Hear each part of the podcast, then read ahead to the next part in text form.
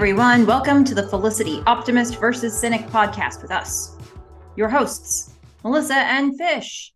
This is a Felicity rewatch podcast. We'll watch an episode each week and join you here to talk about it. And a reminder there could be some spoilers when we talk about this episode because it's not a spoiler free podcast. No, it is not. I am Melissa, and I'm here with my special co host, Fish. Fish, how are you doing today, you special co host, you? I'm good. Um, I am happy that I have air conditioning because the heat index today and for the last like three days has been 110 degrees. Oh, geez. yeah.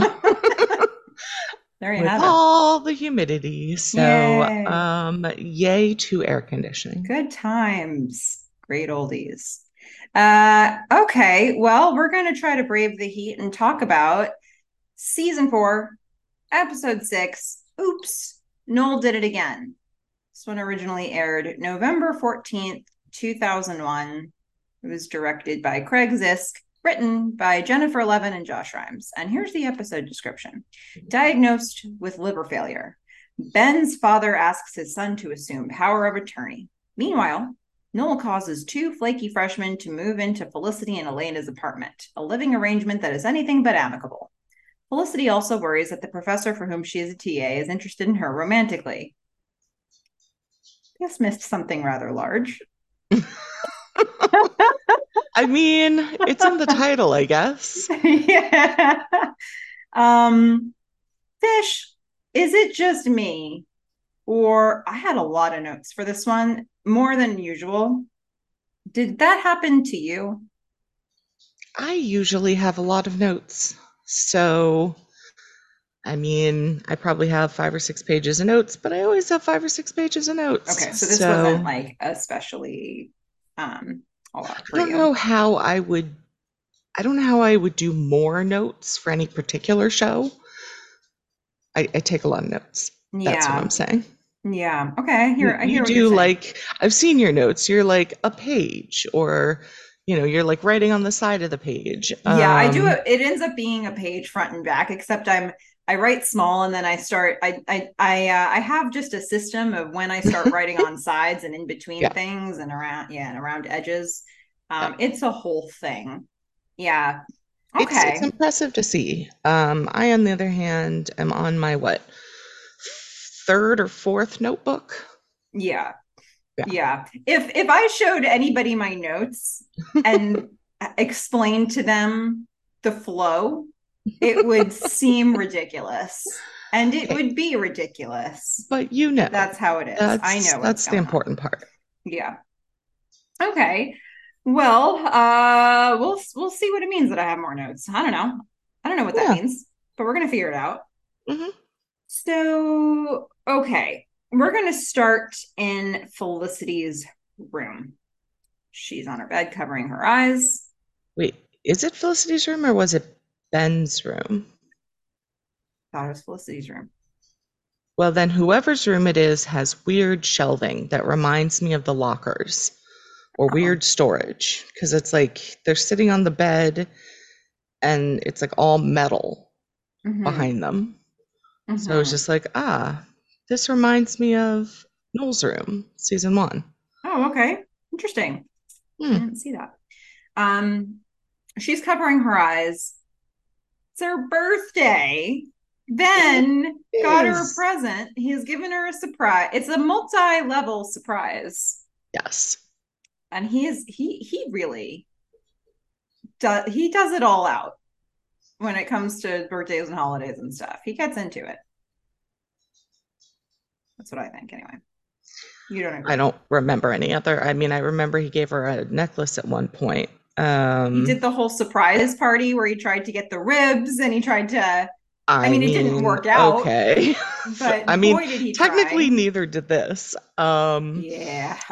but yeah, I mean, it's a it's a weird present. I I don't know that I've heard Felicity say anything about wanting a child sled in the past, but he's is, This So- is what he's given her a flexible flyer, What is old wooden sled.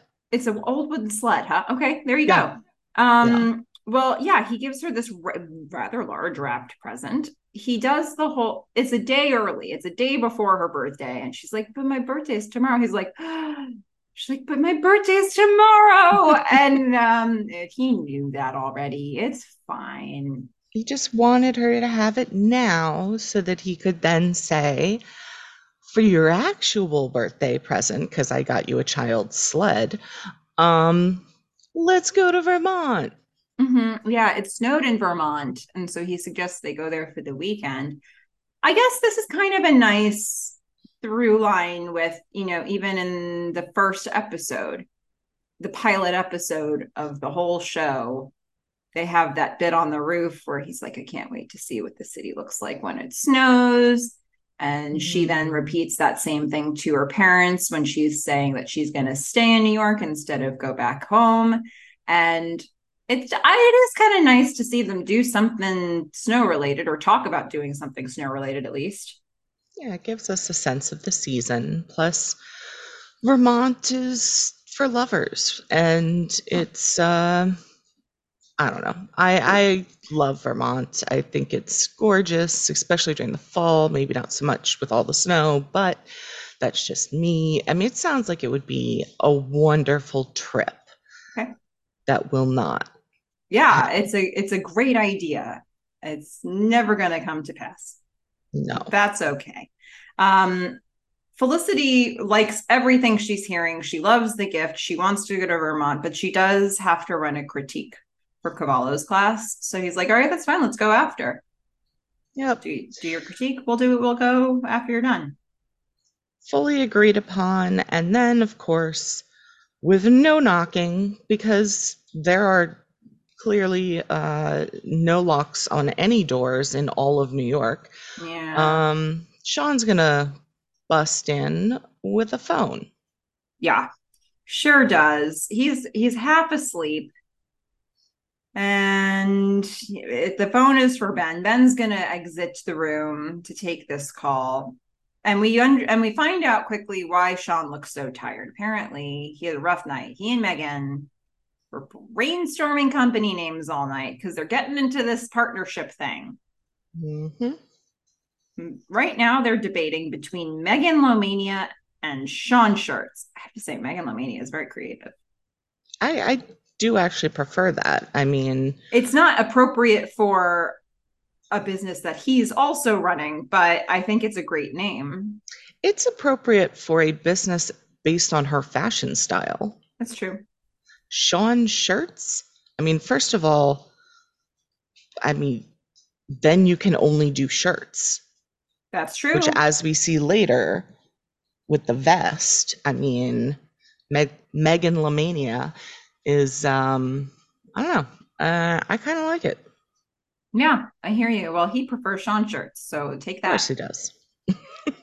hmm So uh, Ben is going to return into the room. Sean is going to exit, and we find out uh, Ben's not looking. He he's got a little less skip in his step than he did when he left the room. Hmm. Guess why?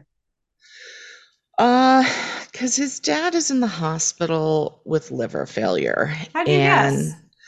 well, because he told Felicity. Okay. Less of a guess than um and you already watched the entire episode. yeah. Yeah. Unlike the people who do uh, the write ups for these episodes, we actually watched the episode. and I assumed at this point that his dad would need a liver transplant. And much like Julie's mom, uh, Ben was going to be put in the position of being asked to donate part of his liver to his dad. That's not a thing, is it? Oh, yeah. You can Especially if you can't get your liver and you can live. Yeah. Um, like Oh, a just- fourth of your liver or something. It's a really resilient um you know, organ. My but gosh. uh if you're I mean, if he's in liver failure, I mean, that's it, right? You get a transplant or you die. That that's the end of the story there. And um and if you're an alcoholic and you know you haven't been sober for I don't know what the um, amount of time is, but like it's a while. You ca- you are actually not allowed to be on the transplant list, Mhm. which um, I think the show gets wrong here. But um, yeah, that's uh, that's what I thought was going to happen. Well, okay. So Ben's call, he the, the call that Ben got was from Lauren. So Your favorite character. correct. So I I guess here's the thing. And I, I, I, carefully avoiding spoilers. We get to have John Ritter back. Yes, that's not a spoiler. With that comes Lauren. Yeah, so This I'm gonna that uh, double-edged sword part of the season for me. best best of times, worst of times. Um, so here's the thing. Just from this episode, I don't see any reason not to like Lauren. I am assuming that your dislike of her comes from future episodes. It comes from the storyline they give her. Okay. But right now, like if this was the only episode she was in, I think she did a great job. And I actually really like the actress who plays her, even though I can't remember what else I've seen her in, but I have seen her in a lot of things. It's like Lisa Edelstein. I, I um yeah, I'm trying to I'll have to- remember. She was in um I don't know, the picture I have in my head is sort of dramas, that she's been in a number of dramas. yeah. And and I've really liked her. Um so I don't I I want to sort of plant a flag on why I dislike Lauren without telling you why I dislike Lauren. Okay. I'm not so sure that it's because although although she is intended to I think well, she is intended to rub you the wrong way, I think, at a certain point, but I'm not sure that it's her personality that bothers me. I have a major problem with the storyline they gave her. So big that I don't understand how writers can even get off giving a storyline like that to a character. So, hmm. like, I, it's really hard for me to judge. It's hard. It's hard for me to like rank for you where Lauren fits in the grand scheme of things because it everything about what they try to do with her makes zero sense. I will, I'm going to put in, I would say after this episode, because I think it makes 100% sense that she's there for this episode. Sure, sure. The way they bring her in, the introduction to Lauren, her relationship to Ben's dad, they've set up something potentially interesting here. Um, and they just do the stupidest thing. Yeah, I mean, I am surprised that this isn't her only episode. Like I I wouldn't have or like maybe one more if his dad continues um to live a little longer. But like Hmm. I I would not have seen I wonder. continuing. I wonder if I think a lot of times, I think a lot of times on a lot of shows, um, especially shows with this many episodes in a season, I think a lot of times actors are brought in to do like a three episode arc or whatever. And sometimes characters, uh, like it works out so well, however they measure that, that they just like are around, they just extend them. And sometimes those end up becoming characters you love. Um, and and so like as a fan you don't necessarily know who had that experience and who didn't. But i do think like a lot of times there's sort of this testing ground of a character or you know like a business relationship behind the scenes perhaps where you know people get a very low number of episodes that they're initially committed to.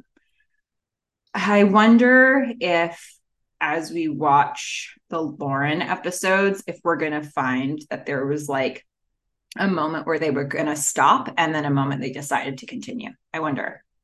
Hmm. Um, because I feel like what this aired November 14th. That could be. Yeah, I mean everything around her, uh, his father, I think makes complete sense Mhm.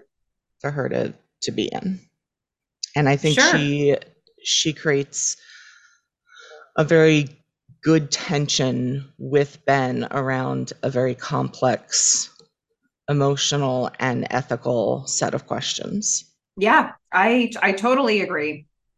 And I think it'll be interesting to discuss this episode with Lauren. And I'm not going to leave you hanging on this forever, Fish, because I'm not going to wait. She's going to be in quite a bunch of the season, or she's going to have a like a looming presence in it. Um, but I'm this isn't going to be a Ruby's baby situation. Like I'll as soon as as soon as we hit the moment where I'm like, this is stupid, I will make it very clear to you.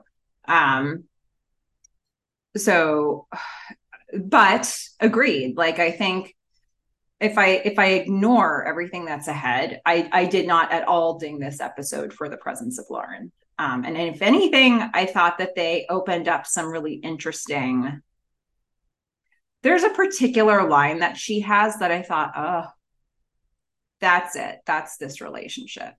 Mm. Um, that's what they explore. I don't know, or that's what I wanted them to explore. Okay. So, so. I recognize her just looking at IMDb from House. She was, okay. I think, House's boss. Um, and then she was one of the main characters in A Girlfriend's Guide to Divorce. Um, so she's, you know, she's done. I think she's an actress who's done a lot of things. Um, I think I think she's one of those people a lot of people will recognize, but all from different stuff. Mm. And it, she might be one of those people who's like your litmus test for what types of show you watch. Um, yeah. so she's definitely a working actress, that's for sure.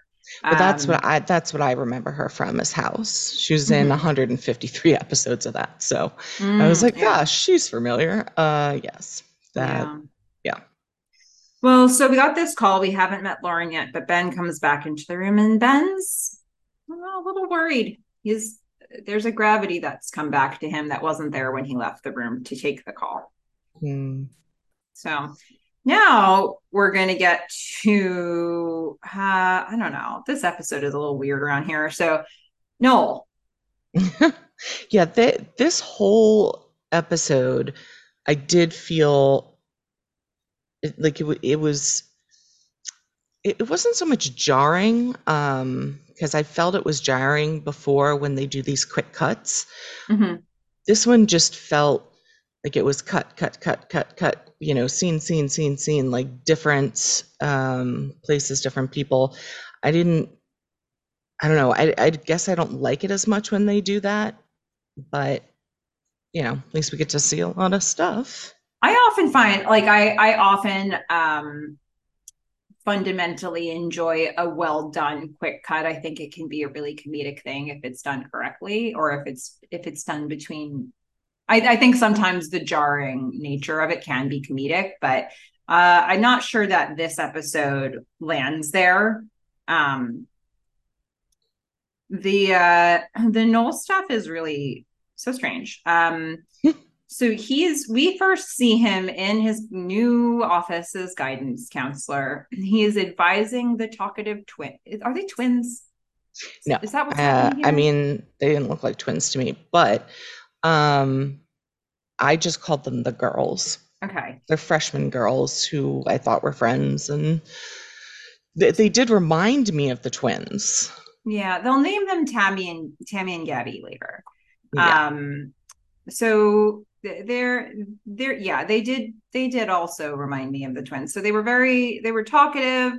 They apparently had been on the men's lacrosse floor in their dorm and it wasn't working out. I didn't, I didn't realize that was a thing. Um i guess they're freshmen. Well we had whole houses. into...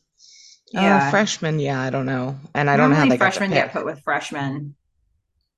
But well at least that's how our, our school i don't know but yeah, so that didn't work out. There was some peeing in the sink that was happening. They just need yeah. new housing, okay? Let's make it new happen. housing right now. Yeah. And I, I just put um Noel is loving his new job. Yeah. I mean, the expressions on his face are just like, this is the worst. This is the worst. Mm-hmm. Yeah, he he he gets them out of the room and he locks the door behind them because he can't he can't with this anymore. It's been a day and he can't. Yeah. Okay, so we can already see where the you know where he's feeling how he's feeling about his new role. But we're gonna go over to the hospital where Ben's gonna meet Lauren for the first time. Yes. And we find out that Lauren that um Ben's dad was her AA sponsor. Mm-hmm. And, you know, she obviously has a connection with him because of that. And here I'm like, oh, well, Ben's Ben's off the hook because she says, you know, they he's not doing well. Um, and they've taken him off the transplant list, which again, I don't think he could have been on in the first place, but all right. They've taken him off the transplant list because they say he won't survive the surgery, which means he can't ask Ben for part of his liver. Um, Mhm. So I was like, all right, we're going a different way here. Mm-hmm. Yeah, um, he's gonna be in and he's he's getting an MRI done. He'll be out for about an hour, but Ben's like, Yeah, let me just check my watch here. Um, I gotta go. I'm supposed to be leaving to go on this trip with Felicity. Lauren's like, maybe can you wait? Because this is kind of important. Yeah, she is playing the role of, um, like, uh, yes, she cares about Ben's dad, but also she's trying to convince him to stay just on like a human level. She's Mhm. saying, you know, uh, you don't understand how serious it is, and maybe you want to stick around because he's got something to say to you. You might want to say goodbye and get some closure. Like she she's pretty blunt at the end. She's like, You are not getting this. He is dying. I think that was necessary because up Yeah. until she said the words like you might want to say goodbye, he's dying. Um, it was kind of like, who are you to let to tell Ben that his dad wants to say something to him? Like but it's Ben, it's Ben's decision if he if the last time was the last time or if he wants to let this thing in. It at the point when she escalates it and she's like, no, like that that felt like okay then there is a reason for you to be doing this Yeah. So he he kind of takes that in. yeah he, he's doing a lot of taking in at this point still he's really not sure which direction things are going um this was i think an interesting episode for ben in terms of just like seeing how things have changed so much for his character. Just just in the little moments. They did a lot of showing not telling for me and in his character with this one and it's going to come up in some later scenes um particularly his interactions with the doctor. Hmm. um but first we're going to go over to noel. He's in his office. He's on the phone he's trying to get he i guess it's with the housing department and he's trying to get placement for these freshman girls yeah. And he does not care. He's like, just put them wherever you want. As Yeah. long as they're not here in my office asking about housing from the guidance counselor instead of the housing office. right doesn't it feel like Yeah. Everybody is coming to him with non-guidance counselor questions except for ben when he well no even ben and Yeah. drop forms everybody everybody is coming to noel with non-guidance counselor questions Except for the one guy who wants a job and comes to him for a guidance counselor question, which Noel lies about and does not answer. That's true. Yeah. Javier is going to interrupt this phone call by entering with a plant. Javier is something I don't know if this was written into Ian Gomez's contract here in the season, like must always be carrying plant. It is the second time. This time it is not a succulent, but I guess he's brought an office warming present. Um, weirdly, we find out Javier is still in school. Yeah. What? Mhm. Why? And, and why is he taking, I didn't get the full name of it, but like an LGBT class? Like he's got an issue with his professor. Yeah, he called it gay lesbian studies.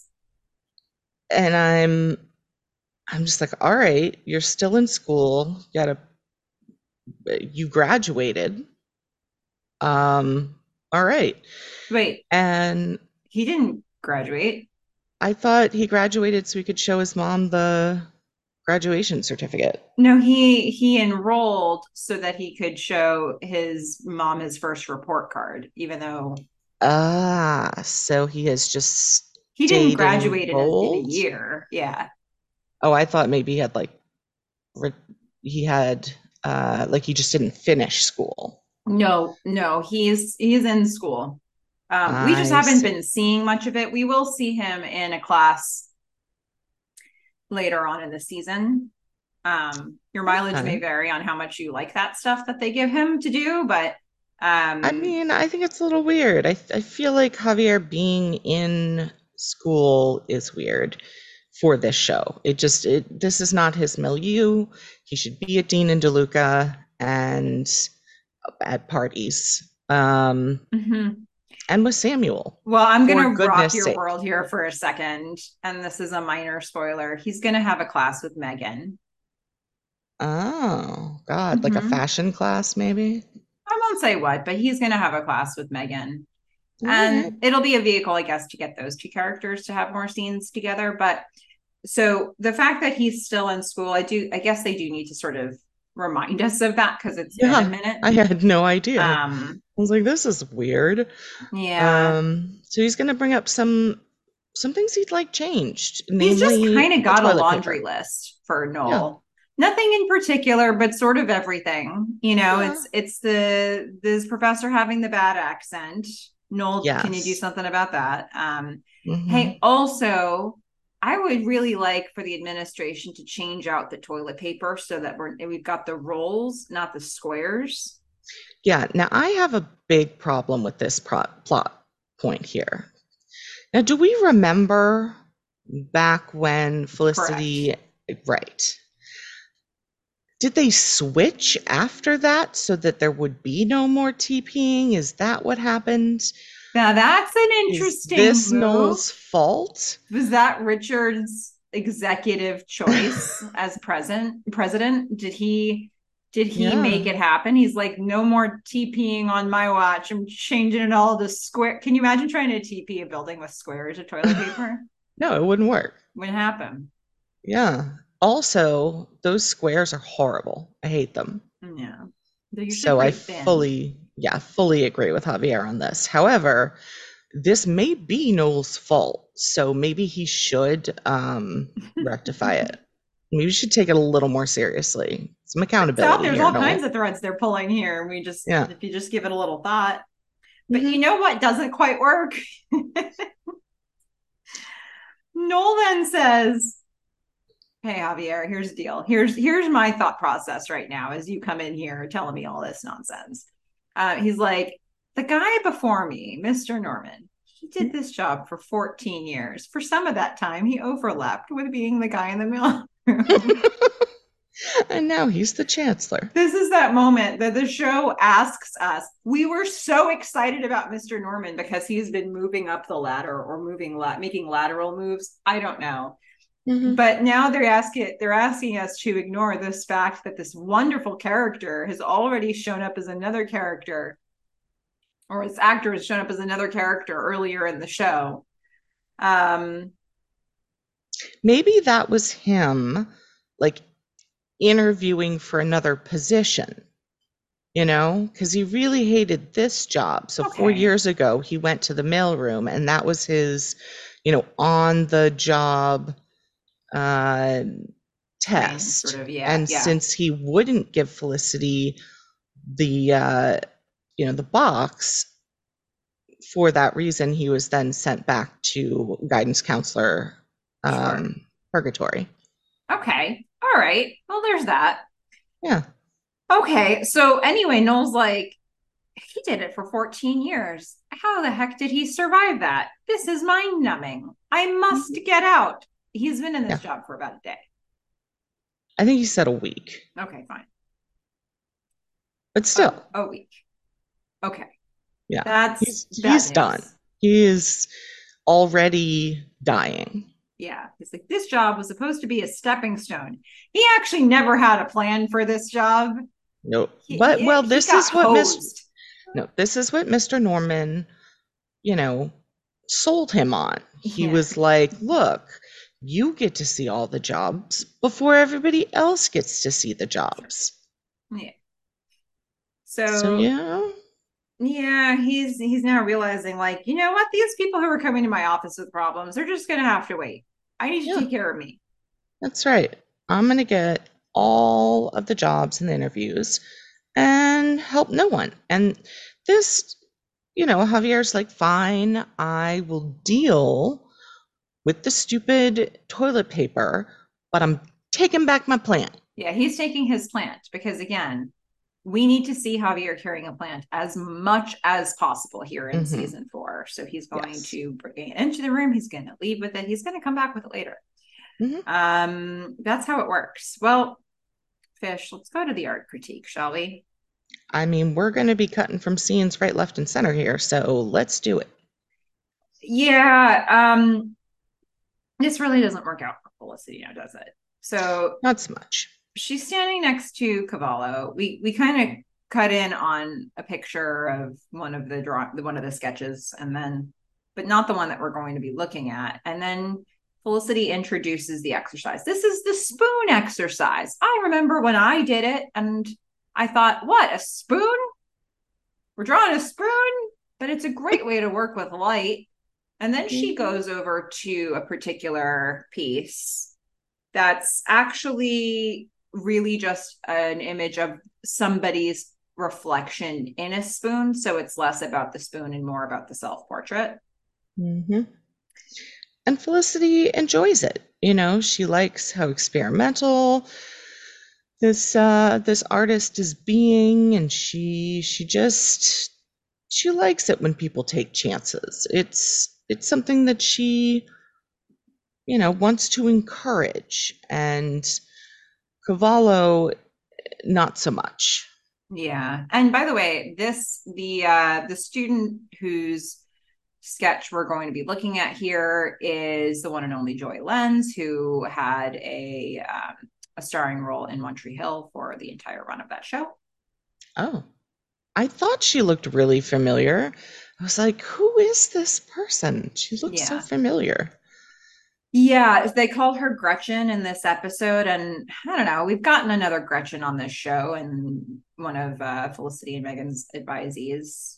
Um, Yes. so I don't know. They could have given her another name, but they forgot. Look, these are new. You know, They did because I actually tried to look her up on IMDb. I was like, who is Gretchen? And they gave me some other actress, and I was like, that's not the person I saw. She looks way too yeah, familiar. they've had two Gretchens. I think they probably could have picked a different name for this, but um, this is a different Gretchen. Okay. Gretchen number one was putting blush on her nipples. Gretchen number two was doing Right, self portraits instead of right, spoon right. pictures. That's the And may also be doing something else. Um, yeah, so Cavallo's just gonna kind of pipe in there and say, yeah, that wasn't the assignment. Mm-hmm. she's like, but it's expressionistic. He's like, still wasn't the assignment. And then Yeah, let's move on. Just takes over. Yeah. He just he just steps right in front of her and swoop. That's the Yeah. end of Felicity's leading of the art critique. Cutscene. Elena and Richard. Richard again holding a tree. We love those moments when Richard's holding. He's not dancing. What about this holding. episode? Did they have were they sponsored by like a botany association or uh, like uh, what what is A greenhouse. yeah Yeah. um was it when's Arbor Day? It's not November, is it? I don't know. I'm gonna Um, admit I do not know when Arbor Day is. Tish, what why are you on this podcast if you don't know when Arbor Day is? It's true. I'm useless. I'm absolutely useless. like there's absolutely no other contribution I wanted. Let's see, Arbor Day. April. Nope, No, not, even relevant. Okay. But we do stay on the get. podcast. Thank you. It's either me or Google. Um, Yeah. So we got Richard moving a plant. Now, this seems to be Elena's plant.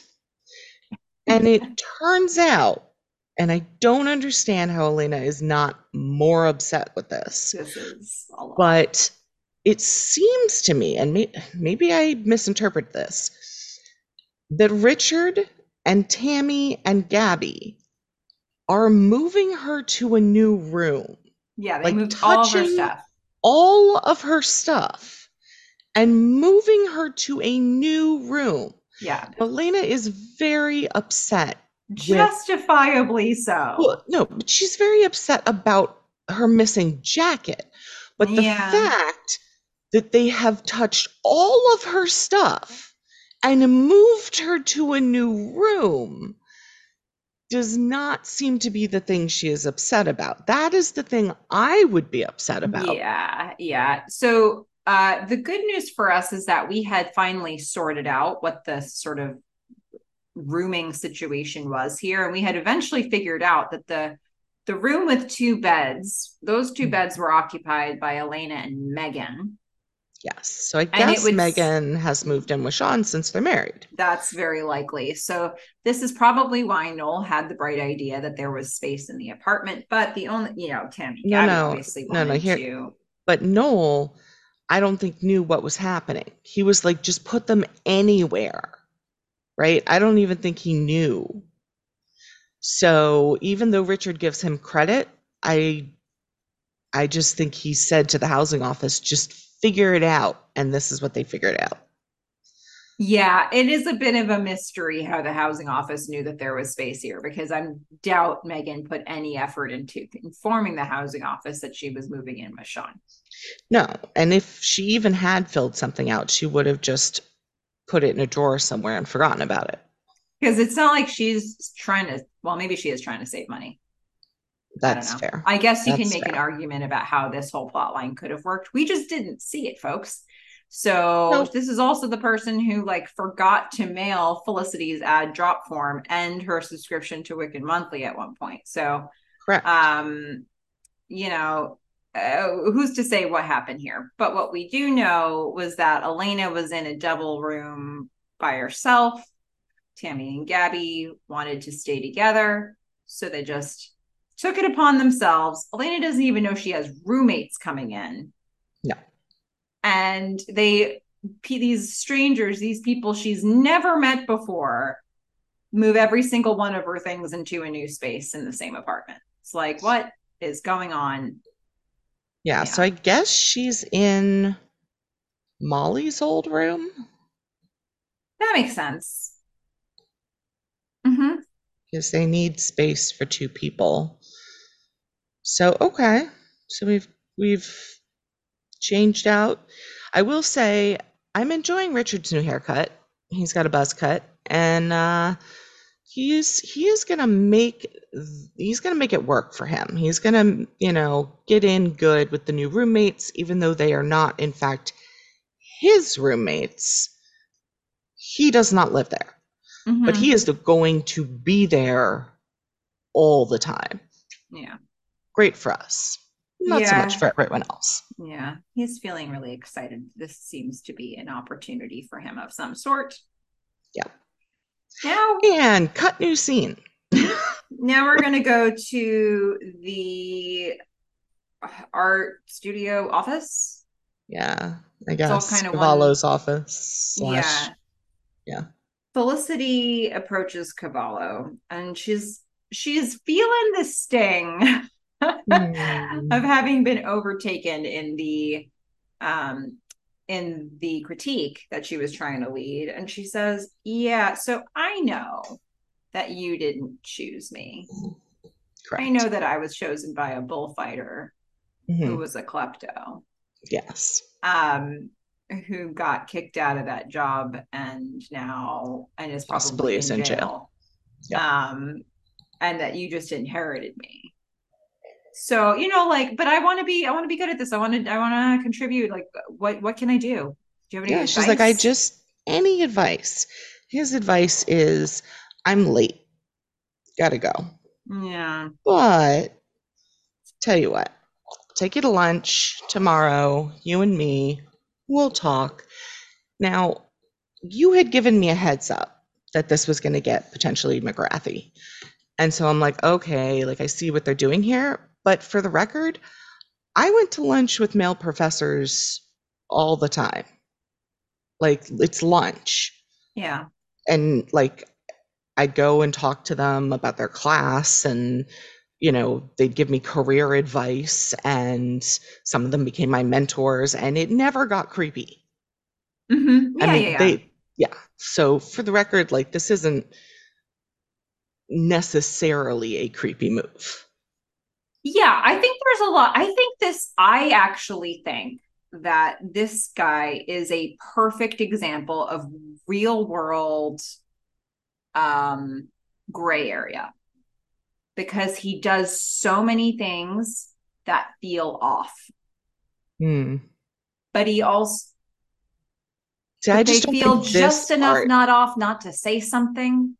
Yeah, I feel like this part, like he doesn't do anything that feels off until the actual lunch to me. Yeah, yeah, yeah. No, I agree with that.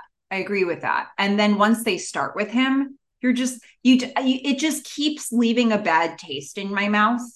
And I've absolutely had real world people who who make me feel like this or who have made other people feel like this. This is the type of stuff that happens where they're just just underneath the level of like this you like what a creep. But they're they're like at that level of ugh. um and and it just compounds so much that you're like no he's just habitually like this and i like steer all the way clear.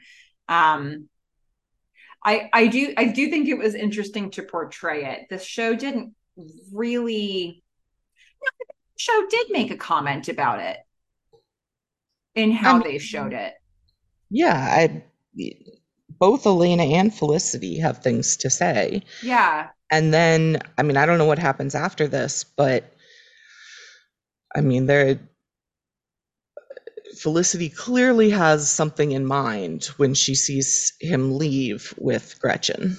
Yeah. Well, okay, so we just told you the whole plot. We'll get to it slowly, slowly but surely. So Elena, let's let's go over to Elena. Elena's putting her commentary on this. Um, she's like, "Oh, lunch? He's putting the moves on you." Um, Yeah. now Elena is going to be particularly sensitive to this Mhm. information about this professor because because of McGrath, because of her Yes. experience with McGrath. Um, she is like sure that Cavallo is putting the moves on Felicity. Felicity's not so sure about that. She's like, I, I think that's what this is. Um, Elena's not buying it. Nope. But she does have on a fantastic shirt that I love. It's got sort of this white, um, opaque material in front of like a colorful scene of Paris with like the Eiffel Tower on one side. I really enjoyed that. Um, so, I mean, Elena is being harsh. She's like getting to the point, but then again, she really has to pee. She doesn't have time for subtlety in this moment. She Mhm. has to bang on the door multiple times. She is hating life with these new roommates because yeah. she can't get in the bathroom. Either Tammy or Gabby is currently in the bathroom and obviously has been there for a while. She's primping, she's getting ready, she's doing whatever she's doing. She'll be ready, she'll be out in a minute, is what she keeps saying. But Elena's going to explode. Yes, she's gonna pee in a plant, plant pot, or as she later thinks better of it, she's just gonna go next door. Yeah. But while she's waiting for this bathroom, she is having this whole conversation about Cavallo. And she's like, no, seriously, this is just like McGrath. Don't put your don't let yourself get to a place where you're put in a bad position with this guy. Um so and then Elena before before she leaves, Elena also drops the information because she's so annoyed with Tammy and Gabby. She informs us that the twins, whoever these people, the girls, the ladies, the freshmen, they lost my suede jacket. Can't believe it.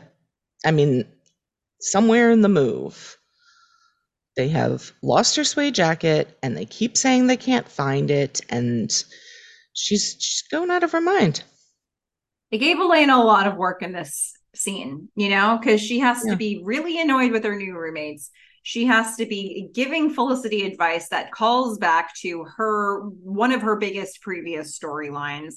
And we need the suede jacket bit to be introduced. Has to pee. So that's a lot.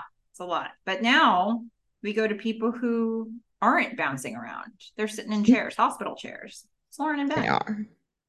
I mean, I think they gave a lot to both Lauren and Ben in this as well. Mhm. Um, you know, Ben's Ben is interested in why Lauren is there. He's like, Yeah. hold up. You flew all the way from California just to support him and He was your sponsor. yeah. I mean, he, he does not quite understand the whole sponsor sponsee relationship. And she does say former sponsor. Hmm. Um, really, again, just gonna put a little note on things that are not quite um, maybe accurate.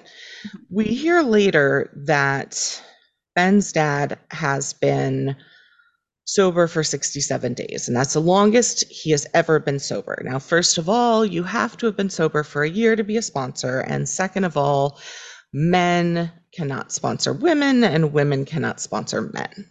So, lots of issues here. Okay.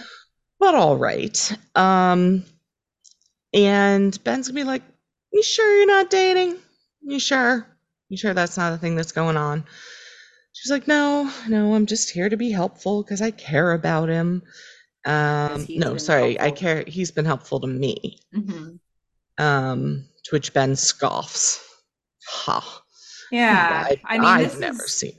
this is just like doesn't even this that everything about this person doesn't compute for him really because because his dad has just flat out never been there for him like never Yeah. he's left him sitting in a lot of chairs if you will um Yeah. Here's another one. here's Yeah. another one and so the fact that lauren is painting this picture of a guy who's been so helpful to her it's like what are we talking about yeah, again, for someone who's only been sober 67 days at a time ever, I don't know how he's managed to be that helpful to her. But uh, let's say this this was real and and he was a good sponsor. Um, the thing is, what I like about Lauren's character and the way that that this actress plays it is she knows like she's another alcoholic, right? So Mhm. when Ben says stuff like, I've never seen him be helpful, that hits home with Lauren. Mhm. So the smile that we get kind of after Ben says that is this, you know, Lauren has this smile on her face that's just really full of pain. Mhm. I think because people in her life feel this way about her. Mhm. Um, and I, th- I think she does a very good job of sort of subtly or even without words, just showing the effect that uh, Ben's words or the words of someone about another alcoholic have on someone who does have a relationship like sponsor sponsee or you know people in the same groups do with each other um, this is all very personal to her Mhm. and i think it makes sense for the rest of the episode why she is so upset and um, is just really standing up for what ben's dad has stated he wants Mhm. Okay. Well, as they're having this conversation, Ben's dad is wheeled past them on a stretcher. he is not looking great He's not looking great. He gives a little wave to Ben. and Ben goes in to talk to him. Um, so my sense I, does the dad says that he didn't know Ben was coming. Is that right? I don't think so because he has something. I mean, maybe he didn't know he was coming right then. Okay.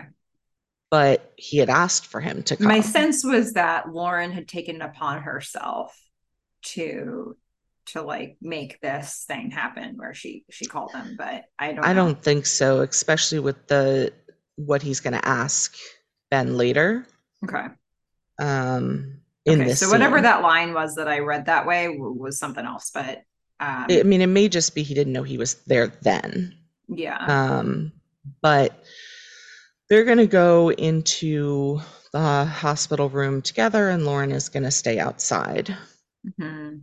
and Ben's dad is going to be uh, there's the doctor's going to be there, and Ben's dad is going to be very specific about what he wants. He does not want to take anything for the pain. He wants to do this sober. Mhm. He's been sober for 67 days. yeah yeah and then he gets some time alone with ben and um you know and- and this is this is a super tricky spot for ben to be in because his dad starts with chit chat I know. and and and ben is not interested in chit chat um on any level he wasn't interested in chit chat before and he's also not interested in it given the fact that they're in a hospital and he's been told that his dad's probably going to die right so like this is not the time like plus the chit chat that, that his dad wants to have is like you didn't return my calls ben's like screw Right. you Exactly. and the I horse mean, you rode in on I- Um, yeah. But it's like his Ben Ben's dad just can't help being an Ben's dad. ass, right? Yeah. He he's like, "Oh, you look good." But anything looks good compared to me. And then um, you know, he talks about, you know, what happens when your your liver fails is you get this um this excess of fluid in your stomach and I've I've seen people who have this and it gets drained every so often. I mean, it literally looks like the guy's pregnant and Mhm. it's just it it's kind of disturbing to see. But he's um he's talking about them draining off fluid. I mean he is in bad bad shape. I don't even know if a transplant at this point would work. Um but you know when ben is like eh, yeah so the the thing that ben's dad kind of hones in on he says, How's school? I hear you're in pre med. I think that's the important part. He's like, I tried calling, you didn't return any of my calls. Ben's like, Nah, nah, nah. you had something to tell me. What is it? like what do you want Yeah. Basically. like i am Why not am having fun conversations with you just get into the details shall we um his dad basically says uh, i'd like you to have power of attorney Yeah. And he says, you know, the talk, because my liver's not going to be uh, able to take the toxins out of my body, it's going to affect my brain. And I'm not going to be able to make decisions on my own. And so, what he's actually asking for is a medical power of attorney. And he wants Ben to make decisions about his medical care, including his end of life care. Mhm. And the things that he wants are no pain meds, not in any way being on life support, and he wants a DNR or do not resuscitate. Um, now, this to me, I mean, I know Ben's dad has put a lot on him, but I mean, asking your child to make sure to make sure that you are in pain and die is it's a whole other level, and right? you don't have the luxury of knowing this in your watch right now but we will eventually meet ben's mom Hmm. she exists she could be Yeah. asked to help I mean, I don't know their relationship. I assume because he said the pre med thing that he's thinking, okay, one, he understands what's going on here. And two, if anyone is going to be able to watch me be in pain and like die, it's this guy. But that is a whole lot to put on any person. I mean, Ben still clearly is a human and has human feelings. And beyond that, still seems to have, I mean, he hasn't let everything with his dad go. The You very know? last time Ben's dad came to town, he tried to make out with Ben's girlfriend. It's true, but at the same time, the guy's dying, and Ben clearly has unresolved feelings about his father, I think, including caring about him. As we see, um, I mean, Scott Speedman, I think, does an incredible job in in this episode. Um, you know, it's complicated with parents, and I think he's still there is still like some level of love and fear and you know he had wanted his dad's um approval like all of that is still there for him and now his dad is sitting there saying like i want you to take over and make decisions and like make sure that i die Mhm. and that's so much. It is Yeah. so much to put on anyone, but sometimes you have to, but to put it on your kid, yeah. um, Ben And initially Ben- is obviously very reluctant, but then he also, in that conversation, reluctantly agrees to do it. yeah, Um, he says yes, but this small head shake that he has at the end, I just feel like he's in some ways just really pissed and that's taking over a lot of his other emotions. He's Mhm. like, how could he ask me to do this huge, like, what? The last thing he's going to do is put more on me and I'm going to have to live with this for the rest of my life. yeah. Yeah. Um, so I think he's mad at this point. I think so too. And I think we'll see. Um, so we'll then cut to Ben and Felicity in bed with a very quiet, whispery conversation, very heavy one. Ben's like, you know, if he wants to kill himself, why should I stop him? He's been trying to do it for years. Um, but these are ethical questions, right? I mean, these are really tough, deep ethical questions. And yeah, he's kind of he's he's he's using anger, I think, to to keep him away from some of the other emotions that he could be feeling. And Felicity isn't going to let him do that. She's not going to let him sit in that.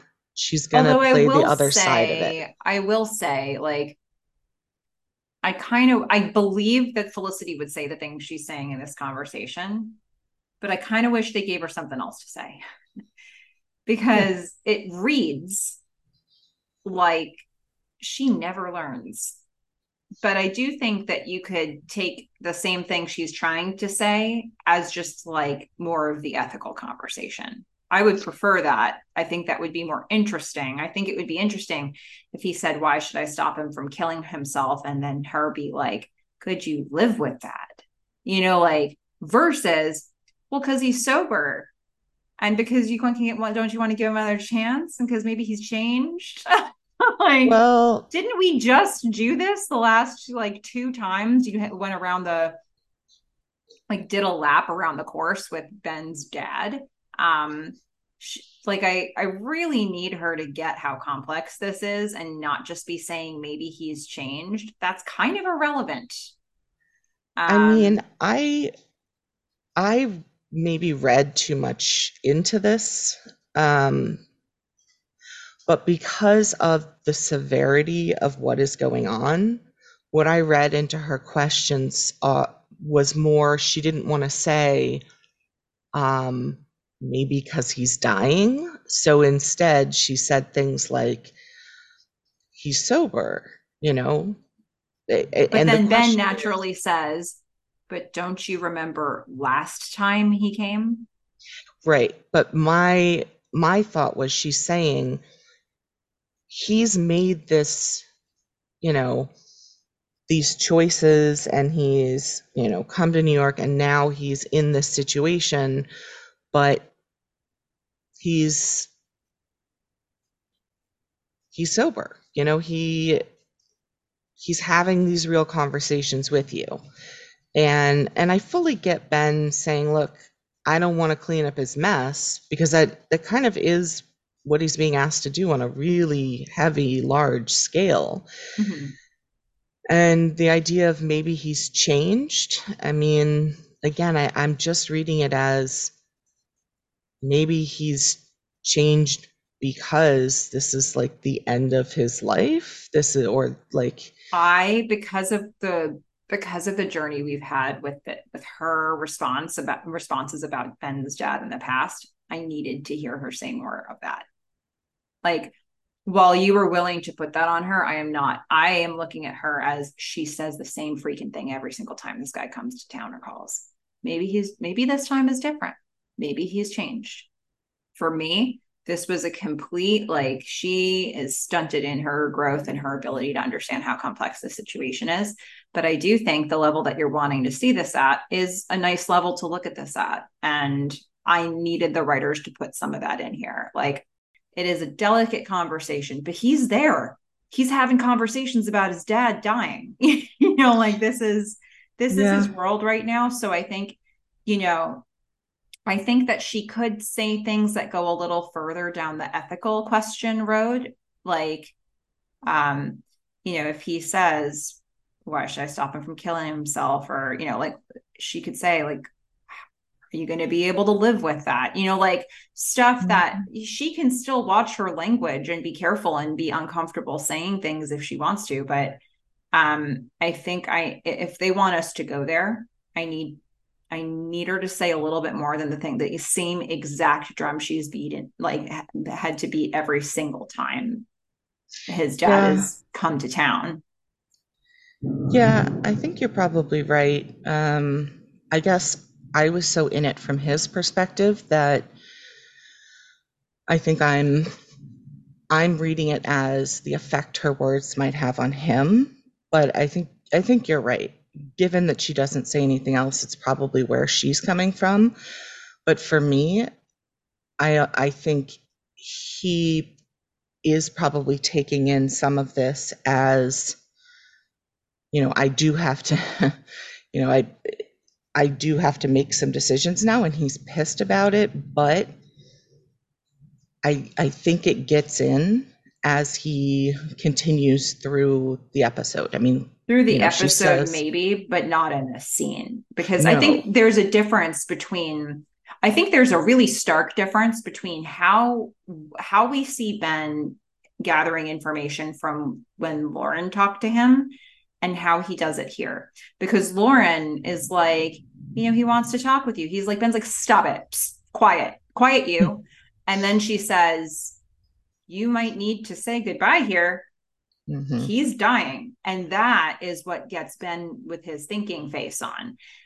Felicity ends this conversation. She says, maybe he's changed. And Ben's like, nope, can't give him any more chances. Don't tell anybody about this. I still want to go on the trip. Yeah. I mean, I do think that where he is right now is he's switched to anger, which is muting some of his other thoughts.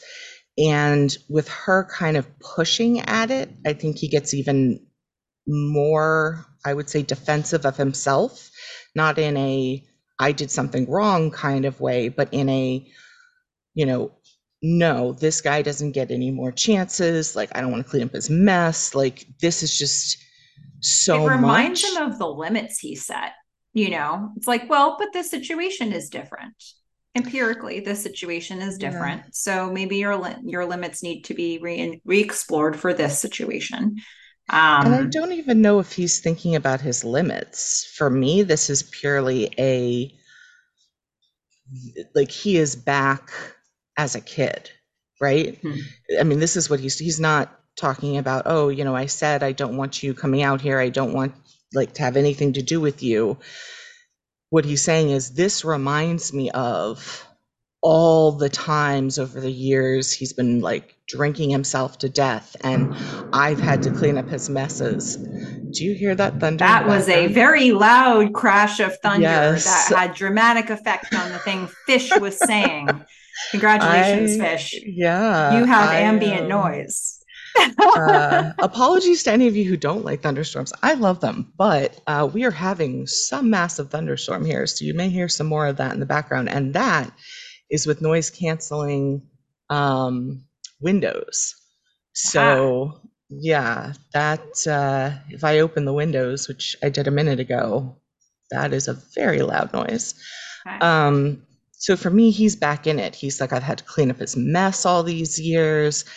And he also, he's like, I- I- with the limit part, I agree on the like, no more chances. But the don't tell anyone to me says, like, I don't want to have any more discussions with anyone else about it. I don't want to think about it. And then he's talking about the trip. That's denial. Yeah. Like, he's just like, I don't Denial. want this. Crash. he's like, we're getting out of town. flashes the- anyway, anyway. Um gosh. Yeah. So Yeah. Felicity, you know, she's gonna she's gonna agree. She's like, I thought we weren't going. I was I'm gonna work with Cavallo, but you know what? If you wanna go, let's go.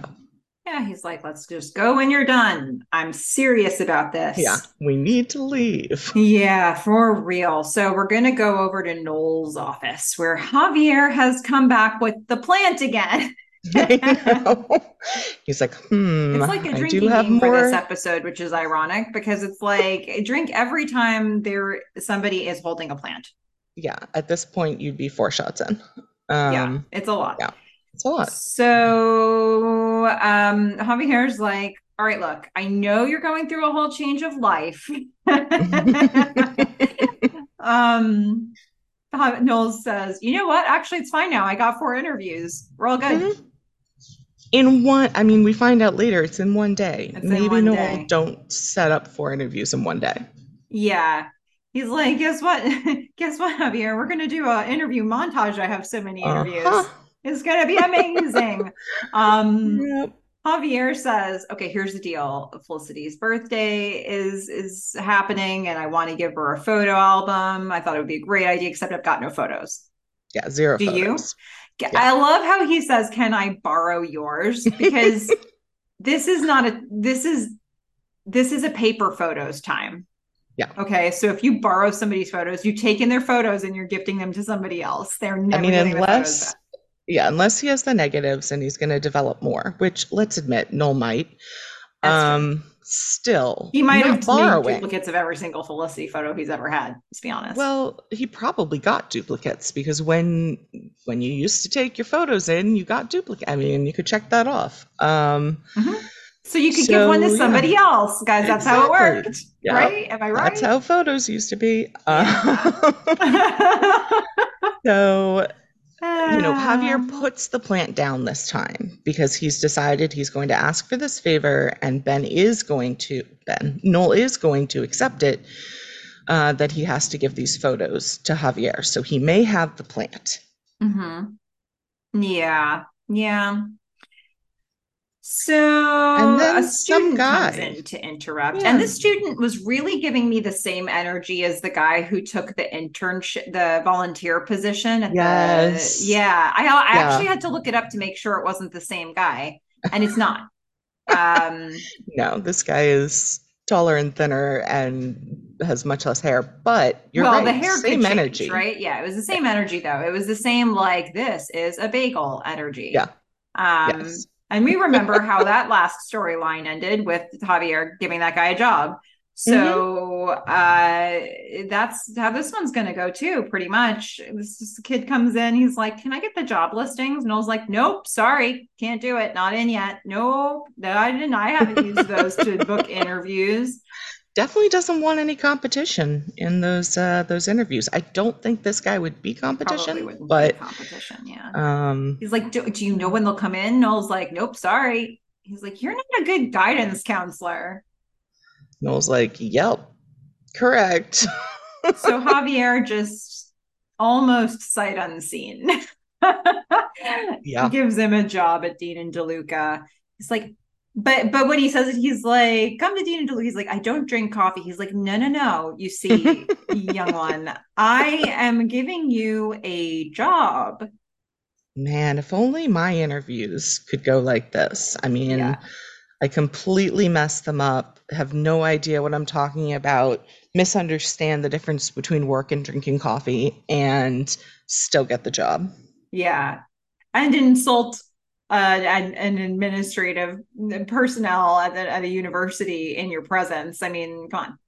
And also the guy who runs the coffee shop. Don't drink also coffee. that. Yeah. Yeah. Your Yeah. future boss. Oh my. Well, we're Here gonna go I- lunch. Yes. And I'd like to know did, did you notice anything about the music during this scene? Not in this scene. Okay. So for me, there was like very romantic music playing. Um, that's probably that that that checks out. Okay. It was supposed to be, you know, like a classy lunch. But it was specifically romantic. Okay.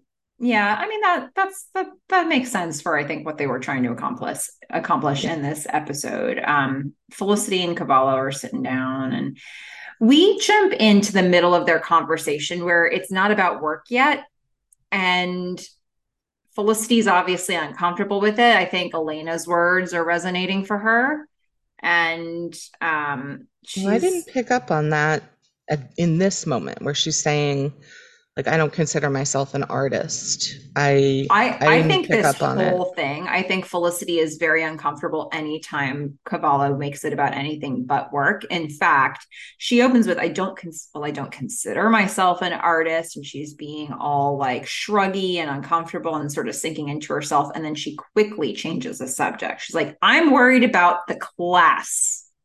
I don't know. I kind of feel like that's who she is, you know, when she's talking to I this is how she was during the interview. This is she's kind of lost her confidence. Um, I didn't feel like she got uncomfortable until later. yeah. I You know, think Cavallo, felt I think, is discomfort the whole time. Yeah, to me, and maybe it's just because I had so many lunches with professors and we didn't talk about class most of the time. We talked about future jobs or philosophy or like whatever it was. We just were chatting as humans. Mhm. Um, but they were also giving me advice. And I think this is part of what Cavallo was doing here, where she's like, I don't consider myself an artist. And he is kind of reassuring herself, uh, reassuring her. He's saying, look, it takes time, it takes work. Um, you're going to get experience when I'm out of the office for next week. You're going to be running uh, all of these critiques. And now it gets real weird because he's like, I'm going to be out at the office next week because I'm going to be working a Rodin exhibit. She's like, Oh, I love Rodin. And he, Yeah. you know, This, they, thi- this is the red line. yeah, I, I, I think that, uh, so he he reaches across the table, takes a, takes her hand, and he says, "Yes, his work with the human figure was perfect." He he doesn't just take her, he takes her hand, he turns it palm up, and he starts running his finger like along the lines of her palm as he's saying, you know, he gets the the human figure just right. And so to me, red line, don't don't touch your students. Just yeah, just don't do that. No. and then Second, is Don't don't run your finger like if you're gonna touch them, like pat them on the shoulder or something like that. But no, in the middle of a restaurant, do not take their hand, turn it palm up, and run your fingers along it. And in addition to those things, there's like a weird grooming thing happening here where he then takes it back from, you know, because she just tried to redirect the conversation to the class, the critiques. How can I be of help? How can I do a good job? in being your TA. Like that is why they were sitting down. And then he brings it back to uh, just remember that Rodin was rejected three times from, I don't know, I I couldn't, I don't speak French. Okay, so I don't know what this thing was that he was rejected three times from. I'm assuming it was some sort of a program he was trying to get into, or some sort of like a school. Um, yeah, I don't, I didn't write down the name of the school, but I'm assuming it's yeah some sort of um yeah program or um, like apprenticeship or something along those lines. Uh, yeah. So I felt like that piece of it, if he hadn't touched her hand, that piece of it would have been fine to say, look, you know, you got rejected from my class. He got rejected three times. Great artists aren't necessarily like appreciated and brought in and taught at the best, you know, universities or schools or by other artists. They do it themselves. Yeah. Everything about this scene would have been fine to me, minus the romantic music and eh, the touching slash stroking of her hand. Well, but because the touching slash stroking of her hand is in there, I do think it it makes you question the other things. So, like when he says, you know, this guy was rejected three times. This guy, Rodan, yeah, uh, that guy, you know, the one he did you some know, like artist sculpture things. Um, yeah, he was rejected three times from this program of sorts. Don't let the honors program derail you. It just because it's coupled with this situation where he's physically still holding her hand, it makes it seem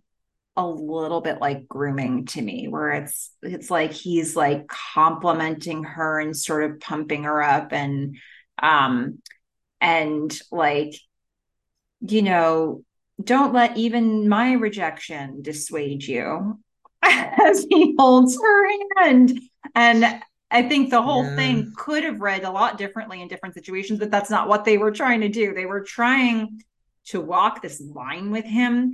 And I think a lot of times, you know, you have situations where it's like, oh, he kissed me and he shouldn't have. Like, this is more often like, oh, that thing you said was just left to center, you know, like, oh, this, you held the hand a little too long. You did this a little too much and you said this. And then just suddenly everything about the interaction feels gross and you come away and you're like, I need a shower now.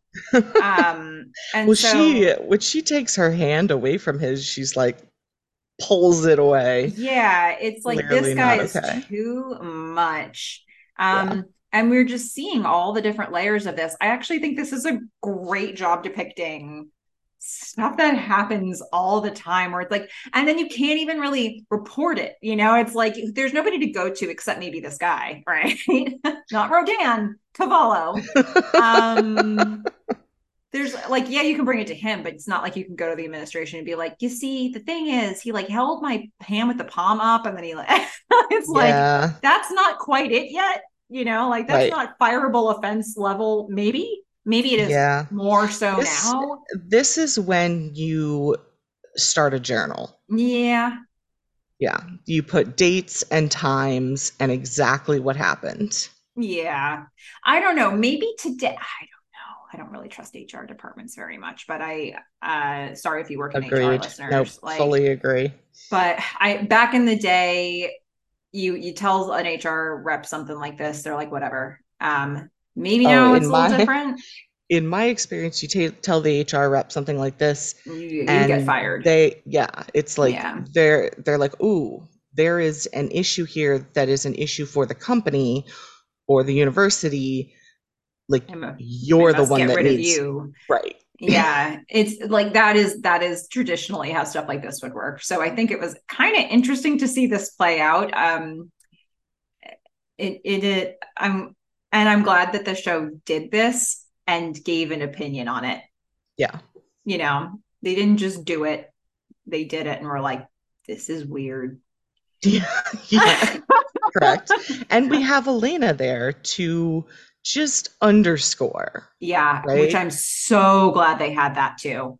Um, not only do they make you simmer in the grossness of these moments, and they make you simmer in Felicity's discomfort. But then Elena's like, that's wrong. Yep. He's McGrathy. Uh, yep. Yep. Um, and yeah. that's not a compliment. So Nope. because we haven't had enough hand stuff yet, Elena Yeah, is going to give Felicity gloves for her birthday. Yep.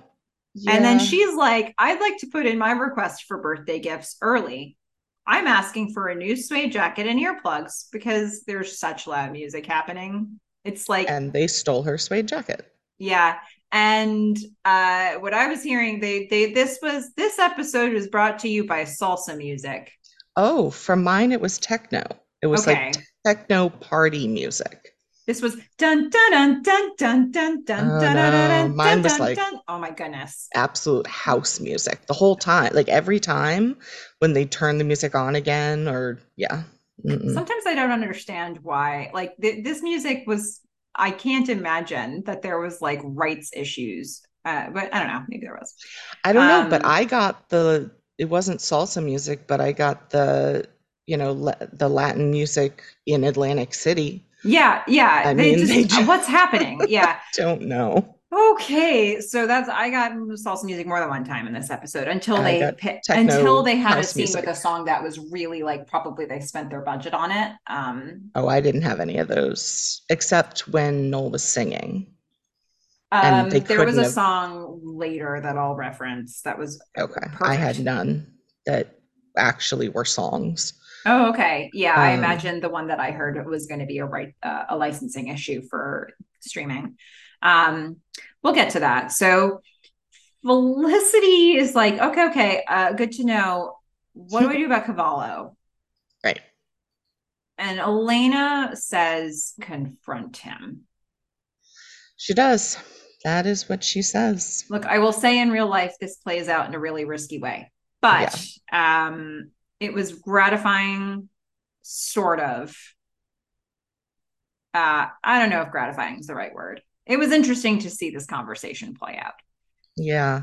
I mean, not only is he a well respected professor, he's also her boss. So, but I And don't the know gatekeeper what. to the honors program she thought she needed. Well, yeah, but she's not going to do that now. Um, so, I- mean, I don't know what else you do though. I mean, I I think she handles this as well as she could. Uh, I think she does. I think a lot of times in the real world, we end up, for better or for worse, minimizing the number of situations where we could have any sort of proximity to somebody or be alone with them.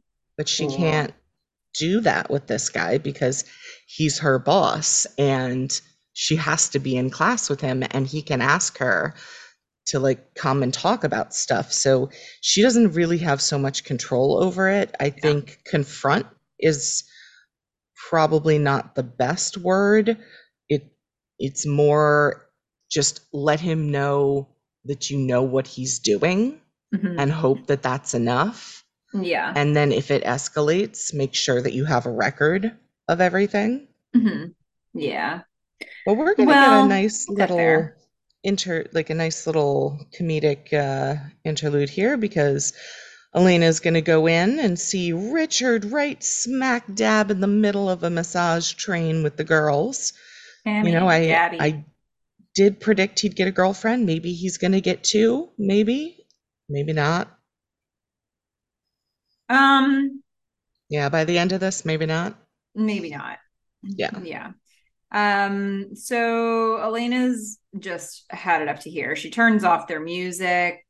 She's like, and you took my jacket, which Tammy and Gabby are gonna lie through their teeth. Yep. Just nope, nope, we didn't take your jacket. Never seen it. Yeah.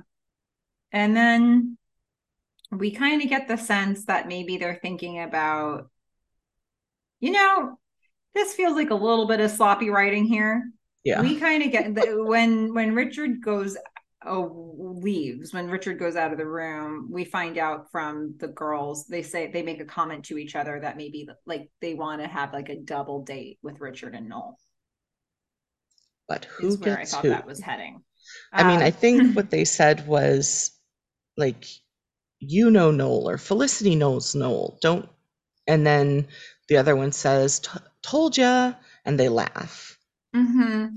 So it wasn't quite as like I I at no point got any um You didn't get a sense that they wanted to do a double date situation. yeah, I didn't get a sense that Richard was part of this. Oh, okay. All right. Well, there it is. All right. So maybe there isn't. But he's trying. He's trying. Well, Ben's going to show up to the apartment. Felicity is packing for the trip. But unfortunately, this is where Ben has to pull the plug. He uh, apparently Lauren called. His dad is worse. He can't go away. He has to go to the hospital with Lauren. We knew this was going to happen because if we didn't learn from Boulder, we wouldn't have learned at all. Not Boulder. Vermont's not happening. But this is the part that I don't, I really, I get, but I don't like. I get it because of my interpretation of the last scene between the two of them. But um, I don't like it because Felicity asks, Do you want me to go? And Ben says, No, Lauren's meeting me there. I mean, for goodness sakes, take take Felicity with you. I mean, she's your support system, not Lauren. Mm-hmm. Yeah. But Felicity is gonna soften it as much as possible. She's like, "Oh, maybe we can, well, we can, we can do the Vermont trip next week. It's fine. It's fine. And and and to, to be honest, like it wasn't, it wasn't to me like um she's gonna hold him to next week either. It's just No. like I just want you to not feel bad about canceling this. Yeah. Um, and then the No, music she's starts still again. being very supportive. Um, I mean, I think necessarily so. Yeah, I mean, I think it's right that she's being very supportive. Um, but this is a continuation of the role she's been playing. hmm Yeah. Music's going to start again in the background. They're going to hug. And uh and there's that. So we are then going to see Noel doing his interview montage. I wrote that down too. Interview montage. Yeah, this Uh, is also underscored with salsa music. Oh, I did not get salsa music. Yeah, um, because because this episode is brought to you by Salsa Music. Um, I guess the main thing here is the tone starts with him being pretty professional and buttoned up and upright and good posture, and he, becomes more desperate as Yes, the I put montage goes on. I- it's not the right word. I put disarrayed, or maybe I meant disarranged, because what you start to see is his tie gets crooked Mhm. and like his body kind of uh shrinks a bit. He doesn't have the good posture of sitting up. Like as the interviews go by, he's like more and more disarranged and tired, and like everything is not going well. A little askew, if you will. A little askew. I think the turning point for me in the montage from from professional to this is this is taking an ugly turn was I'll work so hard for you. Yeah. Yeah, that was definitely that was it. And then it keeps going downhill. He's like, I'll work part-time. I'll do anything. yeah. And then at Get the end me I out of the just guidance write, counselor's office. yeah, I just write defeated. Yeah. And then we're going to cut to Noel lying on the office floor singing, um, which is, you know, I don't know if it did for you, but it certainly called back for me. Everybody hurts. Oh. His his moment from season one when he finds out, you know, that things aren't working out with Felicity. But he actually had a nice voice here. He, you know, he's singing this song. I don't know the song, but it's Yeah, got the word lonesome loser in it. oh, It's like he's singing lonesome loser and he's still a loser. Like, "Aw." Yeah, I didn't recognize the song either, but that's good lyrics that you picked up there. Uh, well, that's where Noel's at right now, and Felicity knocks on the door and interrupts because it's after hours. She's just dropping in to say hi, Mm. and he's like, "Well, I had four job interviews today." That's uh, that's what he's sad about. Yep. And, you know, Felicity is just kind of, I guess, trying to buck him up a little bit, but he's going to focus in real quick. I mean, he's sad, laying on the floor, and he's like, wait, aren't you supposed to be with the snow? Mm-hmm. And she's like, eh, can't do it. Ben canceled. And and he's starting to get a little more interested. He's like, wait, wait a minute. Here's something I'm passionate about. So, Felicity, you're not doing anything for your birthday? And we find out it's her 21st birthday. Uh, remember when she was going to go to the hotel and drink martinis or whatever that was? Be fancy? No, wasn't wasn't that for her 20th birthday? She wanted to, it was something fancy she wanted to eat. Ah. I also was like, is it her 21st?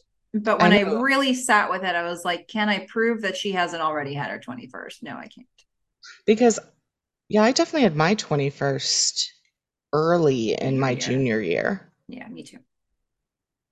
So I don't know. But um, apparently this is her 21st, maybe her 22nd, but they're just going to claim it's her 21st. And um, he's going to offer to go out and buy her first legal drink. Yeah, it's an injustice that she's not doing anything for her 21st. So he wants to take her out. She's like, no, I'm gonna go paint. And by the way, those interviewers are idiots. They are. And then Noel makes it a point to chase chase her out of his office and be like, Happy birthday! Yeah, he goes from being sad to being energized to giving her this longing look as she walks away yeah. to again desperately calling down the hallway after her. Like, hey, what is happening? Your life is falling apart. It's not good. So, you know, other things that aren't good. Let's go to the ladies' apartment where Elena is trying to study. Do you have salsa music again? Sure do. Now right, I they're got- I have my techno. Yep. Yeah, Richard and the and the girls are dancing to salsa music in what is now their room. hmm And Elena has really had it up to here. hmm And this time, she's going to take it upon herself to leave a voicemail for Noel. She calls Noel at the loft, doesn't get him, gets his voicemail. She starts yelling at Noel. She can't study. Get those freshmen out of here. She's not into this. And then into Richard comes out and he's like, I can't believe it. The girls want Noel. Girls, Mhm. both of them. Both of them want Noel. He gets everyone. The end man always scores. Yep. And he says, you know, he sleeps with Felicity and then he's going to get Tammy and Gabby. And Elena's eyes go wide. Yeah. Because at that point you hear beep, your message has been, recorded. And I do I do have to say here, he does not say Tammy and Gabby. I I did write this down. He says uh he slept with Felicity and now he's gonna get those two muffins. Okay. Well, there you have it. muffins. Muffins. All Mhm. right. So uh, I think we all understand the, the problem here. Yeah, this is what I I thought this is what I thought was gonna be how Ben found out. I'm not gonna lie. They caught they got me here. Did they not did. think they gotcha. that uh that this Because be you've been resolved. itching for this storyline to come to a head. Yes. Um, and or at least to be revealed. And you thought to yourself, this is this is it. This is the moment. Mhm. Yep. And and why? Because Noel lives in the same loft as these other guys. Uh, And also because I assumed, lives. yeah, I also assumed that Richard would be the one to blow it, not Mhm. remembering the title of the Oops, Noel did it again. Yeah. Um, so something has to be done here, right? Because Elena and Richard do not want no anybody but Noel to hear this message. They don't even want Noel to hear this message. But unfortunately, Noel lives with these other people and they can't control it, so they have to do something. Which we will Ah, get the day shortly. before cell phones. Ah, Everyone yes. had a group voicemail. Yeah. So, okay, we're going to go back to Lauren and Ben. Lauren is running late because she got flowers for Ben's dad. She a really nice bouquet of flowers. It's huge. Mm-hmm. And she just looks sad. She looks teary. She looks like this is all really getting to her. She makes, you know, he's like, okay, he's he's clocking the fact that she's sad. He's not really feeling the same emotions that she is because she has a much better relationship with Ben's dad than he does. She makes a comment here, and I kind of wish this would be what they explored with them forever. She says, sort of absently, he's just been like a father to me. And then she looks up and he's he looks down. She looks up. She's like, "Oh my god, that was so stupid. That yeah. was the stupidest thing I could have said. How could I have said such a stupid thing?" And he's like, "No, I understand." She's like, "No, no, I'm going to put my foot in my mouth more." Right. Okay. Yes. like, let me do this.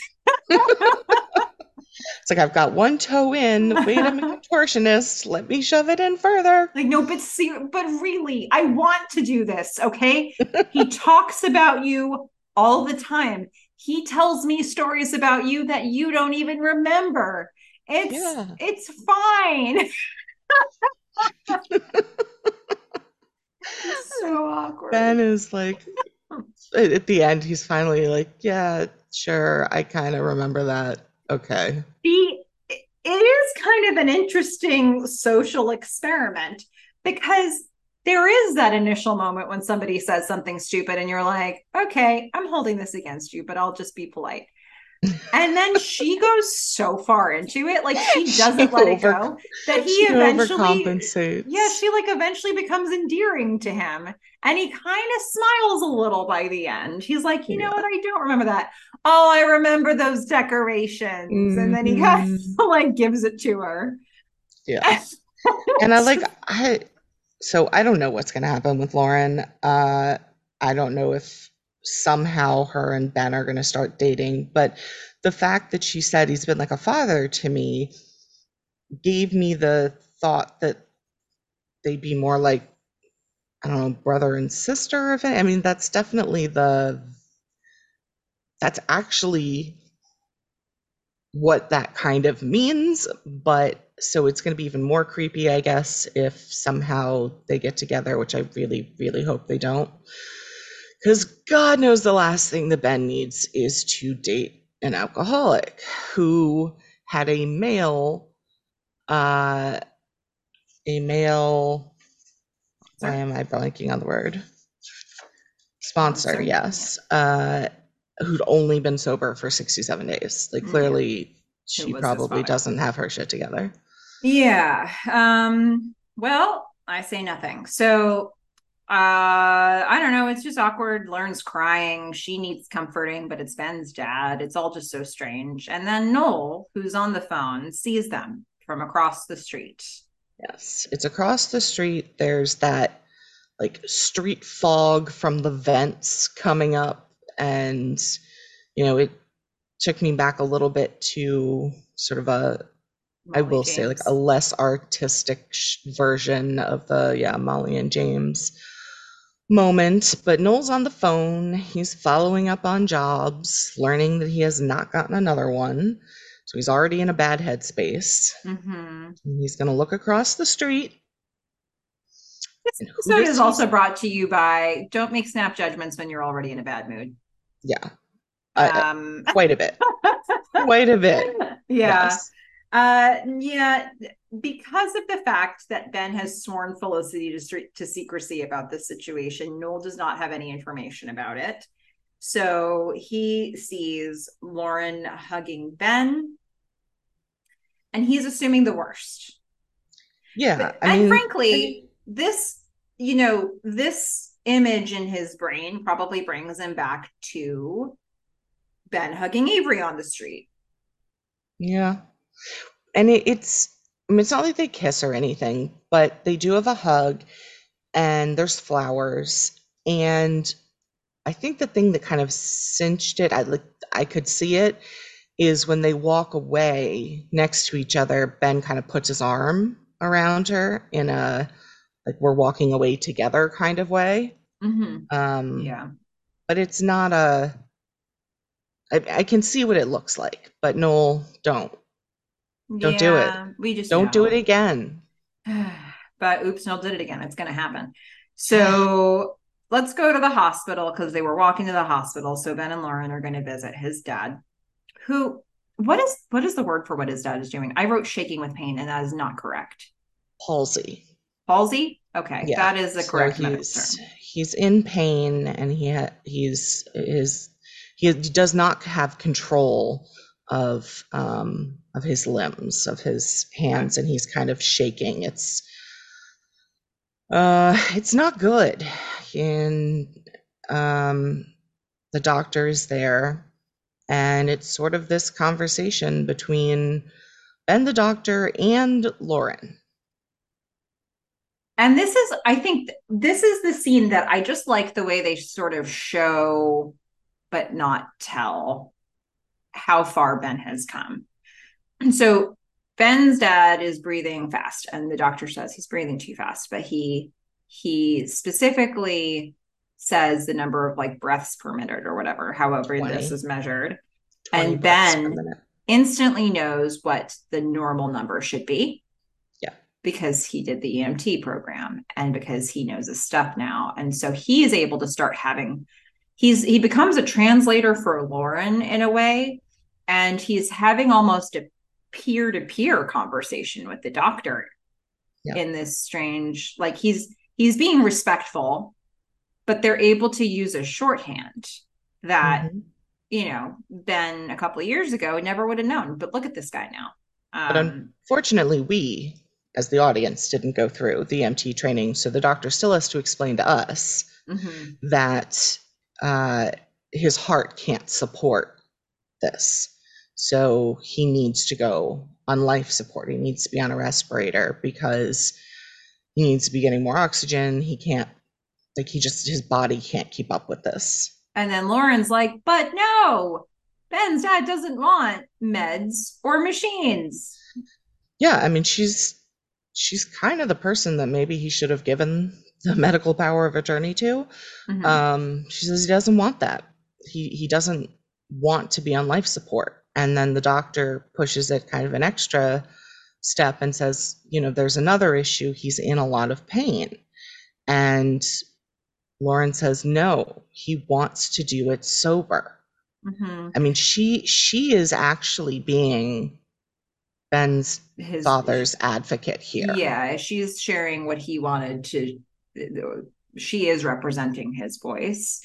Ben is thinking about the medical side of this, and he's he's going to give some thought to what the doctor is saying.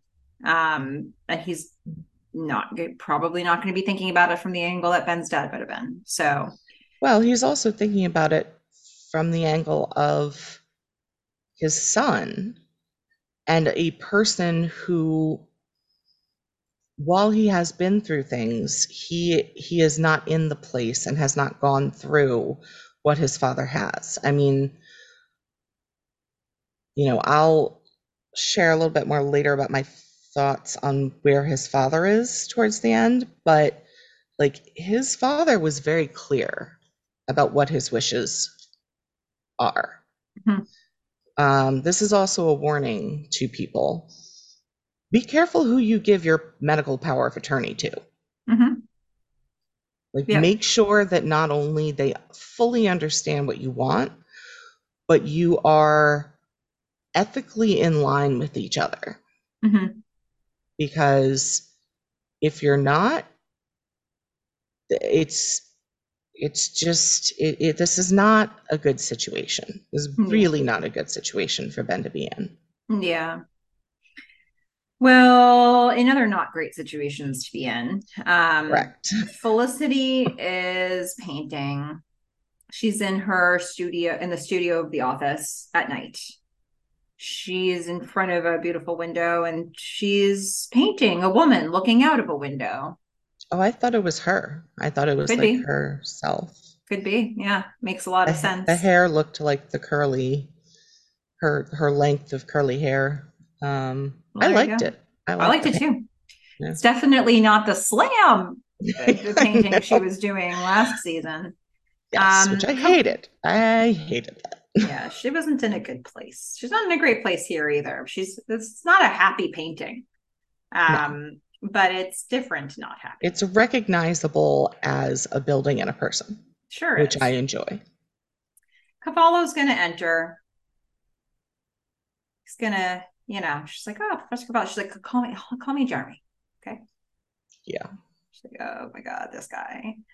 Uh, she's awkward. She's been feeling awkward. She's been replaying that lunch in her head a little bit. Um, she's going to come right out and say it. And you know what? I'm just going to go ahead and keep this simple and say my note from an optimist is wouldn't it be interesting if we all confronted people who were doing sketchy things? Hmm. I have a huge caveat around my own note from an optimist because I think that will probably often work out very badly. Yeah. But I enjoyed being able to see this play out and being able to make my own thoughts about whether I want to pursue conversations like this in the future or not.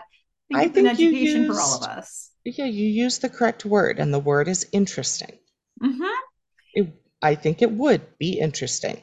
Now, wouldn't it be lovely if when you actually came out and said these things, the person either stopped and wasn't creepy or there were actual consequences regardless of the power dynamic. Mm-hmm. That would be awesome. Right? That would be great. Yeah. yeah. Um even how he responds. Okay. So she says, okay, that bit about okay. He's like, call me Jeremy. She's like, right, right, right. I just wanted to say you know, at lunch, I felt a little uncomfortable when you touched me. And he says, which on paper should be a perfect answer and isn't in practice. it I leaves mean, you like he's a hundred oh. percent gaslighting her here. Absolutely. He's like, well, it should have made you uncomfortable if you felt like I did he say coming on to you? Making a move on you. Yeah. It should have felt uncomfortable if you felt like I was making a move on you. But, but I, wasn't. wasn't. I have a girlfriend. But no, but he said he's in a relationship. Says he's in a relationship, but here's the thing. The first sentence, fine.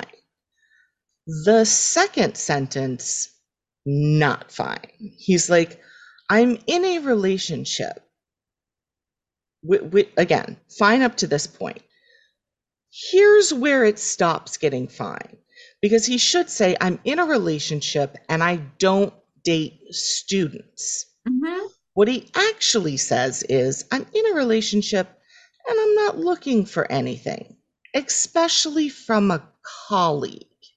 See, stroking your ego, making you feel great. I admire you for bringing it up. Lucy's but like, well, Felicity I feel so it. stupid now. Um, she's like, I feel stupid, but then she's like, colleague, huh? Yeah. Like she doesn't not clock that. Grooming, gaslighting, yeah. gross. Um, yeah. And then they have to. The show is going to put a fine point on this, mm-hmm. which I appreciate. Gretchen shows up self portrait spoonless Gretchen. Who I couldn't figure out why she was so, so, so familiar. And then I look her up on IMDb and has done nothing. Wrong Gretchen. Different Gretchen comes in looking gorgeous, just fresh, dewy freshman or sophomore or senior, whatever student. She's a student. Yep. She comes in. She's going to help him with his show. Yeah. And he's, they're going to go out together. She's going to walk just slightly in front of him as he puts his hand on her lower back to escort her out of the room. And Felicity clocks it. Yeah. The look on her face, I just, I put suspicious, but it's unsettling. Uh, I, yeah, I feel like she's looking at this like, Ah. Aha. Ah. Yeah. In that order, those those sounds. it's it's um you know and the thing is it's not necessarily because she's reject like this is obviously something that's now in progress Felicity re- saying like drawing a line with this guy doesn't mean he's not going to do it to other people. It also doesn't mean that if she hadn't done it, he wouldn't have done it to everybody at once. Mm-hmm. You know, like he can put as many hands on as many backs as he wants to because he's mm-hmm. in this position of power. And but she was she's getting a whole lot of evidence that uh, there's just something a little off about this guy and maybe a lot off. And mm-hmm. she might have just like the fact that she did say something about it might mean she dodges a bullet but that bullet will definitely hit somebody and it's currently hitting gretchen. Yep. Uh, mm. i just feel so gross watching this like i don't know I don't want to ask listeners to comment and bring up things from their lives, but I imagine that listeners everywhere. Like they see Cavallo and some number of people flash back in their brains, you know? Like which is uh, like exponentially more unsettling for me considering I found him so attractive at first. I know. It's why I tried to mute that a little bit for you and then in the early stages. And this is also why um you know what honestly they're not going to pursue this line of thought very much after this episode. Um, we're not going to see like Gretchen and Cavallo have a relationship. We're not going to see a lot of this. Is it is he never going to be sketchy again? I'm not going to say that. I don't know for sure, but but this is the episode where they wanted to show this to us.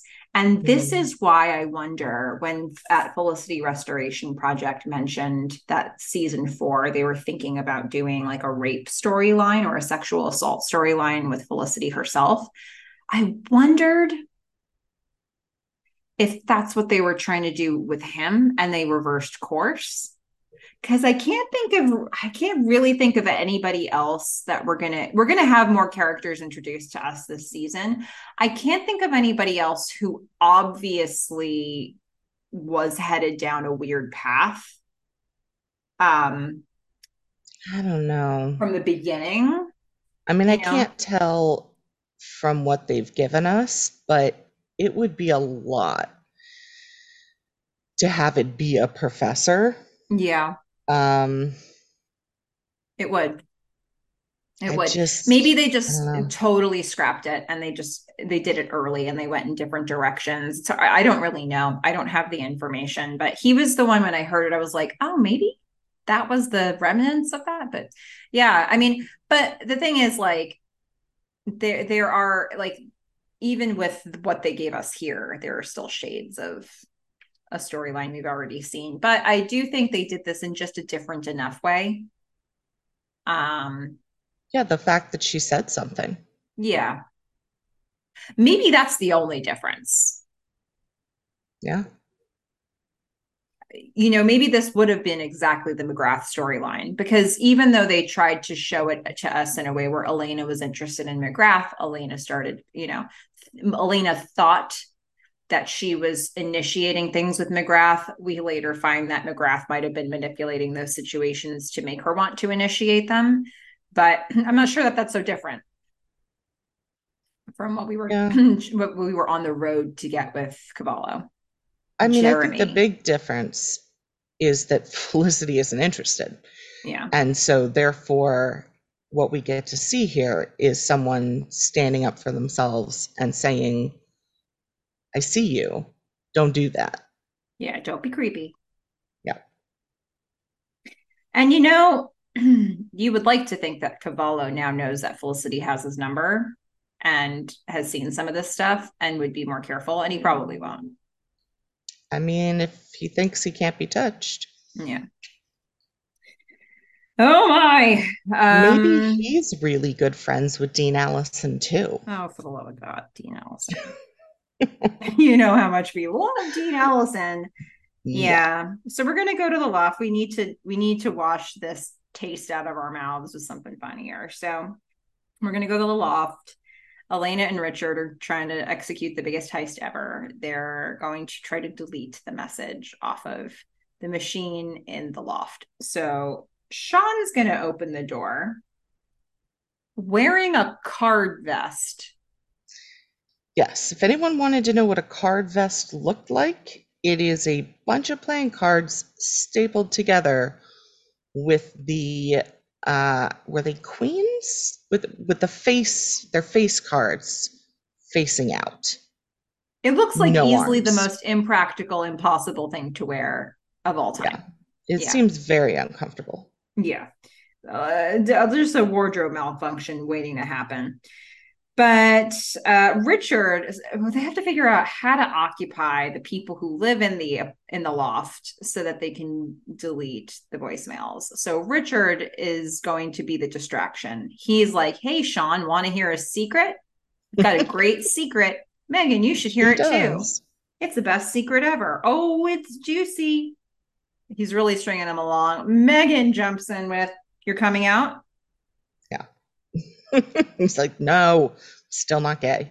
Yeah. Um, but yeah. he's got them. He's got them facing him while yeah. Elena's sneaking over, sneaking over to the the voicemail machine. Sure is. And she is going to delete all of the messages. Every single one of them. All you could I mean, if you didn't listen to them out loud, that's all you could do. So mm-hmm all you hear is messages erased. Yeah. And Sean and Meg are like, wait, what? Yeah. what is happening? And, and Lena and Richard are like, gotta go. Bye. See and ya. the trick here is that they overlap their goodbyes. One of them says bye, Sean. One of them says bye, Megan. And so you get bye, Megan. and Sean not as disturbed about the deletion of the messages as excited about the new name for the company that he just came up with is like oh. Yep. The uh, wonderful ship name that we never wanted. Mm-hmm. Megan agrees just... it kind of works, but I have to say, it works when you say it. I like it. Yeah, I did try it. to spell it. Right. It, mm. When I wrote in my notes how you how you write this, there isn't because Sean is S E. How do they do? How do how do they think this is written? Yeah, Megan. Yeah. um, just something to think about. Folks. I think they probably just put an H there, but yeah. Here, here's my big takeaway Megan's hat was fantastic, but I have to admit, I am not loving the suit. I don't know if I'm going to enjoy her new look. I think it's very dowdy. Like I I just don't I don't know if it's going to continue to evolve from here, but I don't like it. I feel like it kind of softens a little. Yeah. I think it's extreme right now. Yeah, it's very but who do what what am I saying? What do I know? When have I ever known? Hey, you were allowed to have your fashion opinions. I don't remember her forever having like this Halloween costumey level of like exaggerated 60s. Hmm.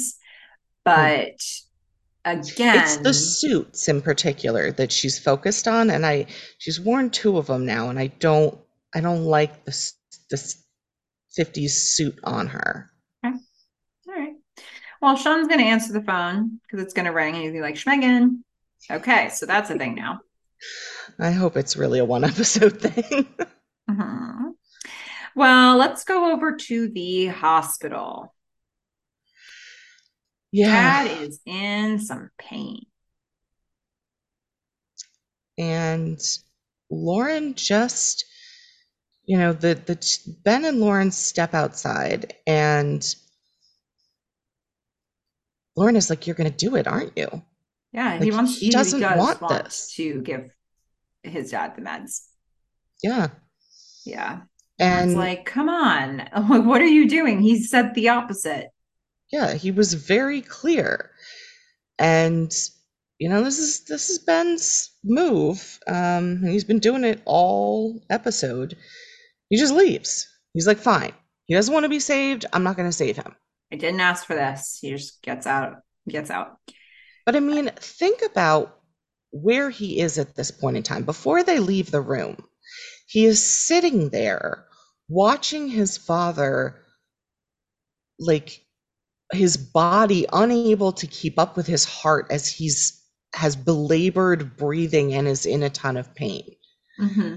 You know, I mean, think about what his father has asked him to do. Yeah. It, like, if you just want medical power of attorney, tell him not to show up. I mean, say goodbye then, because he's just sitting in a hospital room watching him suffer. Yeah. And for Yeah. someone who has realized that he wants to be a doctor to alleviate suffering and pain and to fix things, and also it's his father, I mean, it's just such a horrible, horrible, horrible thing to do. Yeah. Well, as if Ben needs more crap piled on him, he's going to go back to his own apartment. He's going to go to the loft. He's going to see Noel, who is also having a bad day. And Noel's decided the best way to handle that is to pick a fight with Ben and just do what he thinks equals standing up for Felicity. So Noel asks point blank, who Lauren, who's that woman on the street that I saw with you with? Well, actually, he just says, Who was that woman? Ben's like, I really, I honestly had no idea what you're talking about. And he's like, The person on the street that I saw you with. Like he's he's just thinking Ben's trying to deny. Ben understands immediately what just happened. He's like, I'm not in the mood. I'm really not in the mood for this conversation. Like, I'm not even in the mood to tell you that I'm actually innocent in this situation. Yeah. like, Like, I just don't want to don't have the bandwidth for any conversation, no matter how much I have nothing to be ashamed of.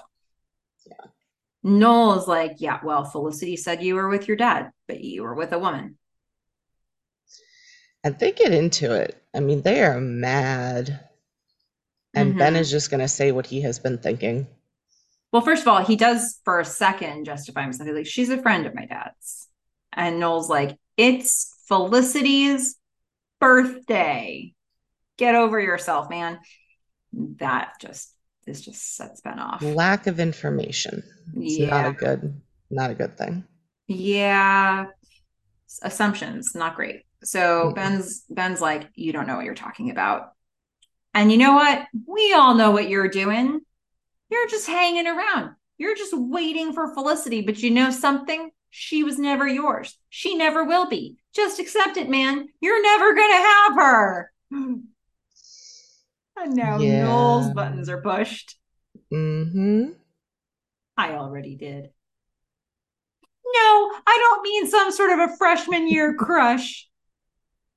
I was like, that's not what I meant either. Whew. Oh my goodness. Ben, they, Ben they- is just standing there like, like WTF. not no official like clarification was said or needed. No. Uh, Noel delivers exactly the message she intended to deliver, even if it was a little ambiguous. And Ben is like, ah, I understand. And then what does Ben do? He He leaves. hmm And weirdly enough, does not go to Felicity. He goes back to the hospital, which I thought was a weird move, but all right. I mean, this guy doesn't need one more thing today. He does not, and it's not one small thing. No. It's like blowing up his entire personal life. He doesn't need I mean, I kind of think at this point he goes back to the hospital because he's he's like I, I can't deal with the Felicity thing, but I might be able to fix this. Yeah. So he There's goes to the hospital. some level of control he can exert in one of these forms, but maybe not the other. Yeah. And I mean, he's a little desperate here. He's he's asking the doctor, you know, if I did put my dad on a respirator. And and on by the way, when he goes to the hospital, the doctor is having a conversation with Lauren. Ben Mm-hmm. inserts himself and asks about, you know, basically not doing what his dad wanted. And Lauren pipes in and he's like, but quiet. Like he sends her away. Yeah, he's like, this is not up to you. Yeah. Um, and he asks, you know, if I put my dad on a respirator, is there a chance he could get back on the transplant list? Again, in reality, no. Um, I mean, if they were saying he wouldn't survive the sur- even if we accept everything else, they're saying before he wouldn't uh, be able to survive the surgery. The likelihood that putting him on a respirator is going to get him medically stable uh, for enough time to not only be on the transplant list, find a donor, and then have surgery is so minuscule that I actually think it's malpractice that the doctor responds. You know, he first says probably not. And then Ben is like, but there's a chance. And the doctor's like, well, I mean, sort of in a anything's possible kind of way. Like, yeah. And so Ben, to me, is kind of just saying, then fix it. And he's like, then do it. Yeah. Lauren doesn't love it, but Lauren's d- doesn't have a vote. Right. Not her call. So we're going to head over to Felicity's apartment. She is opening Javier's present in the company of Javier, Tammy, Mhm. and Gabby. Yeah. And Elena. And, oh, Elena was there. Yeah. Mhm. Um. Right. Well, Yep. Elena shows up. So she's opening up this photo album. She's glad for the gift. Elena has now found the jacket in Tammy and Gabby's closet. Busted. Yep. They are so annoying. they, they are. They're like, I mean, don't we, we just borrowed it. I mean, don't you have sisters? I have three. She has four. We all borrow each other's clothes and then lie about it to each other's faces. Yeah, That's what sisters do. Yeah. Um, you must be so lonely that you don't have sisters. You shrew. Uh, I don't know. It's just like the amount of gaslighting in this episode. Not into it. Okay. Um, Tammy and Gabby, I would Yeah. not have tolerance for them. Nope. Zero percent. No. I mean, The fact that Elena has like Elena is exceedingly patient with them is how I would describe Elena. I would think that she Yeah. would be even more in the direction that they're showing her. uh-huh. Um, but homicides are not welcome on this show. So- only attempted homicide. yeah, that's true. That's true. Hey, it is okay on this show. All right. So Noel is going to interrupt this scene. He, Yeah, he's going to walk in and pointedly say, The door was open. yeah, Seriously? guys, Seriously? you guys, and I don't mean multiple Rodans. yeah. Um, and then what is he going to say? Talk to you for a second alone. Well, he says a variation of it. Yeah. Can I talk to you alone? Okay. Whoa. We That's know what that killer. means. Yeah. He's all serious. Um, Felicity's like, hey, you're all serious. He's like, well, uh, and then she assumes it's about like the interview. She's like, you'll get a job. He's like, no, I got a job actually. It's fine. She's like, wow, what? He's like, that's not the thing. Yeah. Continue to be Um, sad. Sit yeah, down. Do sit not be happy for me right now. don't get excited. This is not exciting times. I have got exciting news, but that's not what we're th- we're not focused on that right now. Focus on the freaky stuff. So she's freaked out, and Noel Noel starts to just walk her down the path. Yeah. I mean, he, first, he is just sort of pacing and not saying anything and just saying, you know, like, sit down and walk on. I mean, he goes so slowly Mhm. through He's like, well, this. we'll see first. I had black lactose for breakfast. No, he Right. he he uh his he starts from the beginning that you would logically begin from. He says, Well, I saw Ben and Lauren, and Felicity's like, Yeah, yeah, yeah, it's fine. Lauren, it's it's this thing with his dad. It's fine. He, Noel's like, Yeah, but I didn't know that. Didn't know that. Wasn't sure what it was. And I fought with Ben. And the thing about me fighting with Ben is that in that fight with Ben, while I was fighting, during the fight, I told him that we slept together. And she's like, um, because why? Yeah, I mean, she pauses before that why. She has so many emotions going through her face. Yep. I mean, this is a quality moment of just like internal acting. This was really good stuff. And she does not make eye contact with Noel for the rest of the scene. Like Yeah, for the rest of the episode also. Um yeah. yeah. And he tries. He's trying to make the eye contact and she is just looking down, processing Yeah. why. By the end, I say she looks devastated. Yeah. He apologizes, but it's just like, well, you're I mean, what can put your do? sorries in a sack, man. You know, it's Yeah. like, okay. He's like, it just came out, sorry, and he leaves. as he's leaving, he turns back around in the door frame. I think it was almost he and he and he stands there for Yeah. some seconds, giving her a long, lingering look. And my sense of that was like he kind of was hoping that she'd re-engage and maybe talk some more. And she's just not looking at him. He I mean, I don't even think she I don't even think she knows he's in the room anymore. Yeah. Yeah. So this is where so we're going to get Ben visiting his dad in the hospital and this scene for me on the DVD was underscored by the tresp- by trespassers lie in the sound. Um Yeah, I just had boilerplate generic music. Yeah, this song was probably huge at the time and it was cropping up in a lot of different shows. Um and you'd probably recognize it if you heard it, but um, Sing it for us. Uh, I love you more than I should, so much more than I. Oh, I forget the words.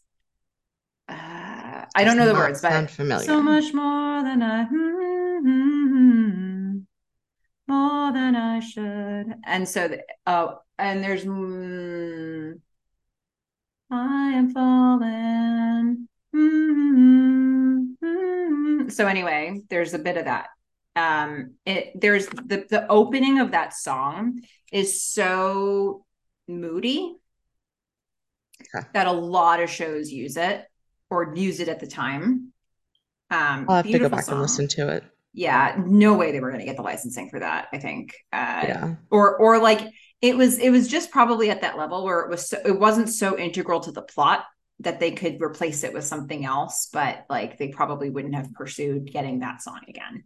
Um so this whole scene has that underneath it. It's beautiful. It's haunting. It's sad. Um and Yeah. ben stops in to see his dad who's now on a respirator. Looking much more comfortable. But not looking at ben No. he can't this was a tricky part to act for john ritter because this moment because Because he has a respirator down his throat and yet he has to convey so much emotion. and he has to convey so, so much emotion and he has to start not looking at ben and ben just violated his wishes and he's mm-hmm. not feeling great about that but then ben says i know you didn't want this but you could get better and maybe we could have some time together ben is teary saying this. And then maybe we could have some time together piece. It's like, well, these weren't, yes, these were not his dad's wishes, but dad also could not have wished that Ben would say something like that. You know, like he yeah. couldn't have even thought that that would happen. So the thing that I was kind of floored by is that I was trying to figure out what what he was trying to convey because again he's tubed so it's right? like what are you trying to do here he's trying not to look at Ben a single tear comes out of John Ritter's right eye towards the camera when Ben says that it he does a subtly falls. job. it's like what the actual how did he do that? Um, I found everything that he did in this amazing because, I mean, Ben walks in and sits down, and his dad isn't looking at him, but when he starts talking, he's he's kind of trying to justify what he did. And so he's saying, you know, I know these weren't your wishes. And his dad does look at him and then just kind of looks away and closes his eyes. Like like the, it wasn't what he wanted. And and he's miserable now.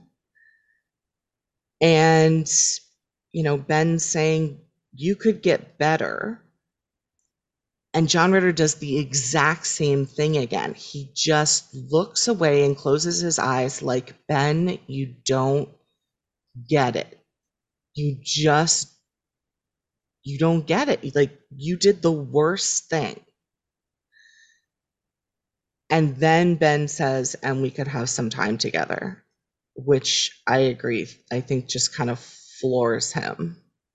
Because he never would have, asked, like, he, he did not think no that Ben would be open at all to having any sort of a any sort of uh, chance of time with his dad. Yeah. You know, like that's not a thing that was on his his bingo card anymore. Um and this is why you know, I was saying that there is still feeling there with Ben um, he hasn't had fully, you know, enough time to process. And like it's he doesn't yes, he gets angry, but I don't think he's switched over to like hatred. You know, I I don't think he's gone numb where his dad is concerned. And you know, it's very complicated with his dad who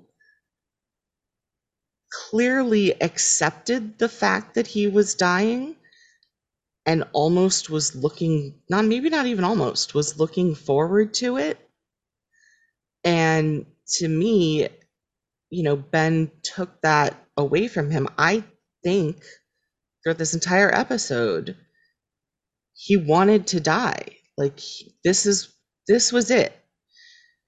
And the fact that he is now his life is being prolonged is nothing but kind of suffering to him mm-hmm. yeah. and the fact that there's even this hope at the end with ben saying we could have some time together is not only i mean i think there's so many levels to that there's yes there's the he never would have expected ben to say that but also there's like zero zero like point zero zero zero zero zero zero percent chance that's now going to happen. Mm-hmm. I don't know what the show is going to do, but in real life, there's no chance. They are going to get a little time together. See, so that's not a thing. Yeah. Um, but like, okay, I mean, maybe he stabilizes a bit and stays in the hospital and they can talk, but like in general like it's not like they're gonna now have years and years together like yeah. he's not I mean, at least he shouldn't be able to get on a transplant list or the show yeah. the show takes a hopeful a, a, very hopeful outlook on this um okay. also in addition to everything you said think about where Ben is at this exact moment, right? Again, this guy who used to be most popular in high school, mm. who does he have now? Okay. Count his friends, Trevor. Count his, like, uh, you know, count his Support people system. in his world. Okay. Felicity, well, mm. boy, that's weird now. Noel, mm. Sean and Megan. Okay, Sean. Mm-hmm. Megan's Felicity's friend. Elena's Felicity's friend. Javier is in a weird middle spot. You know, like everybody on this show. Uh, you know, maybe Richard will be some solace. I don't know. Mm. Um, but then again, Richard's Noel's friend. Um, so like who does Ben have? And he's got AA, which is probably why he went there to talk last time. Yeah. But then you if you look at this situation, is it like, am I just going to watch my dad just go out of my life? Like pretty much everybody else has at this point, you know. And it wasn't that long ago that he was in the hospital because Trevor was in a coma. So it's like mm-hmm. um people in his inner circle probably shouldn't be squandered too easily at this moment because there just aren't a whole lot of them. But also, his dad isn't really in his inner circle. No, um, he's not. I mean, he has clearly some level of affection for him, um, or even just hope that there could be affection, but if anything, you know, his dad has consistently been a toxic and negative force in his life. Mm-hmm. So, yeah. But sometimes when we feel super alone, we go to the negative toxic force in our life.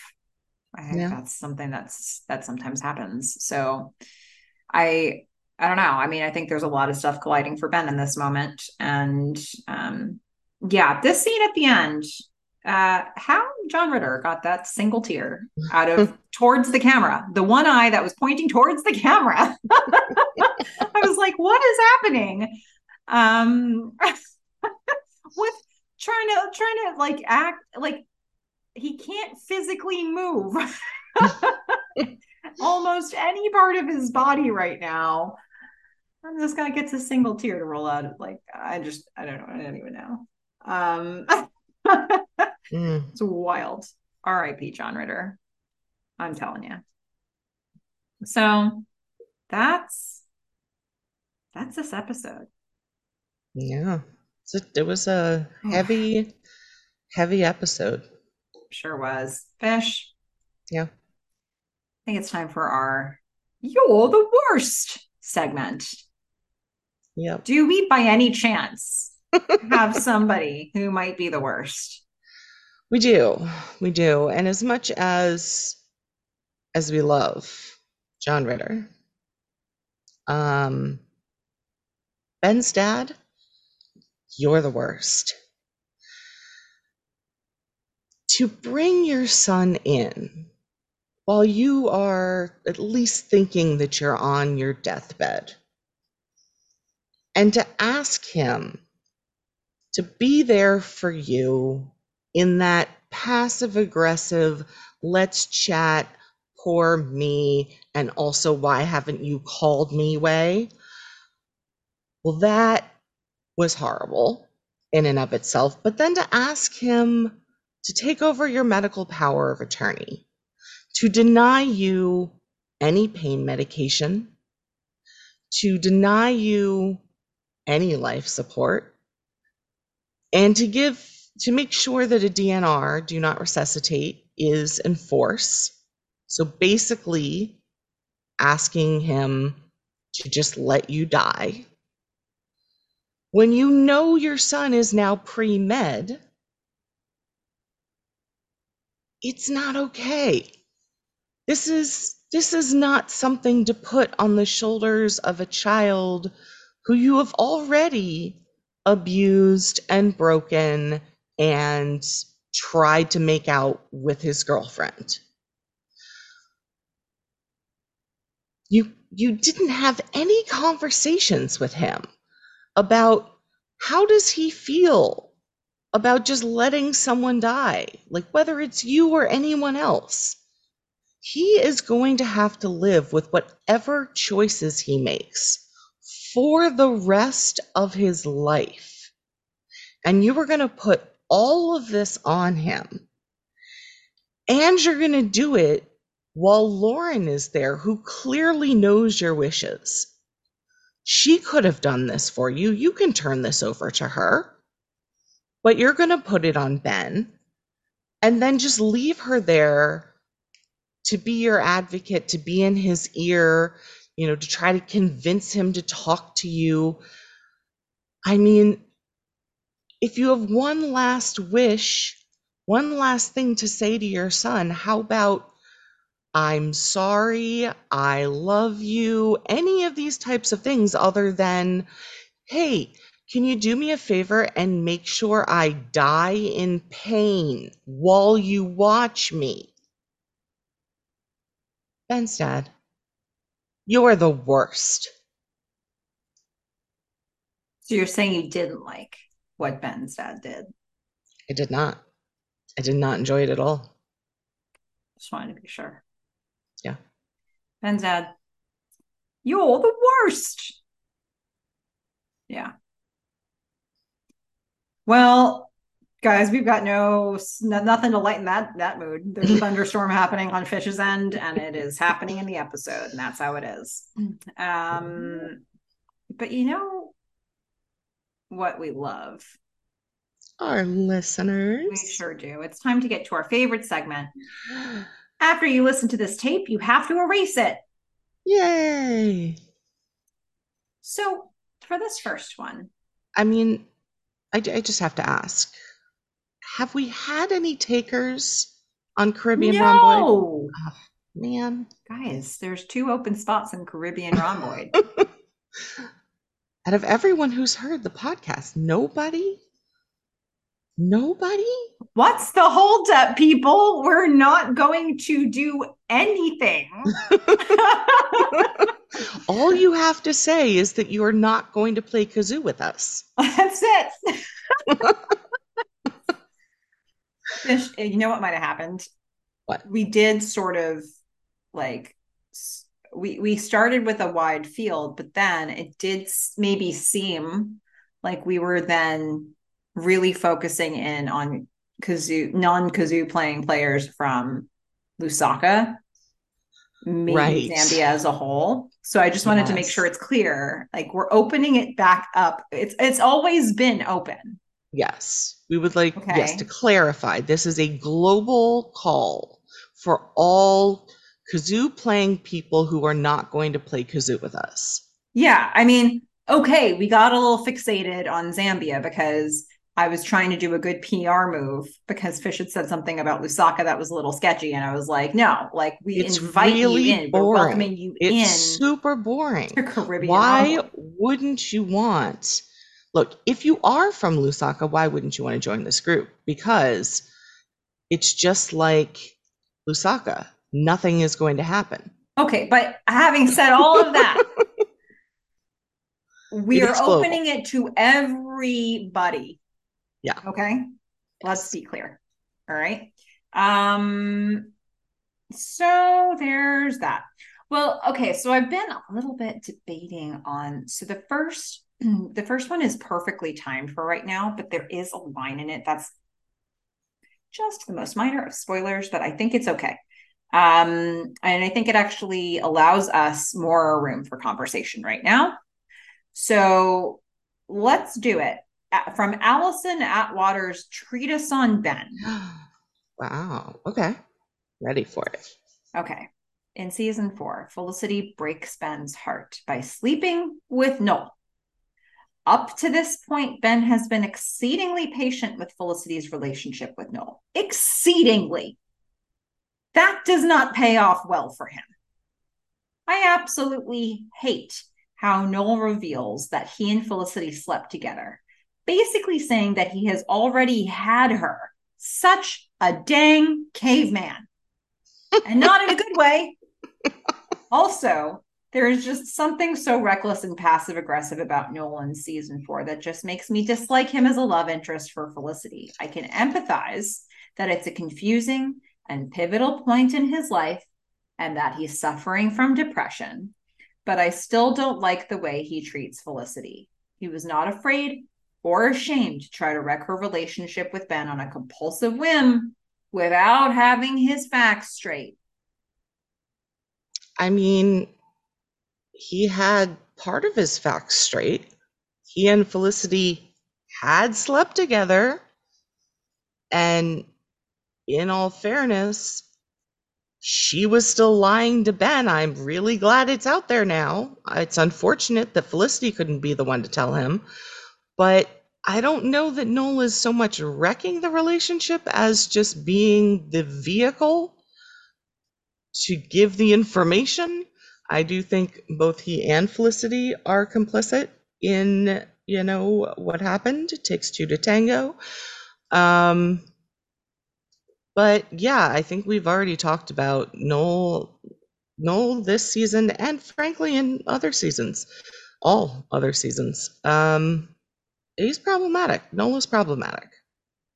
Yeah, yeah, and you know, Allison brings brings up the point around you know Noel being in a confusing and pivotal part of his life, the depression bit. We are going to get a little bit around Noel actually having depression here uh, in some episodes coming up. Um, but he and I think it's going to be.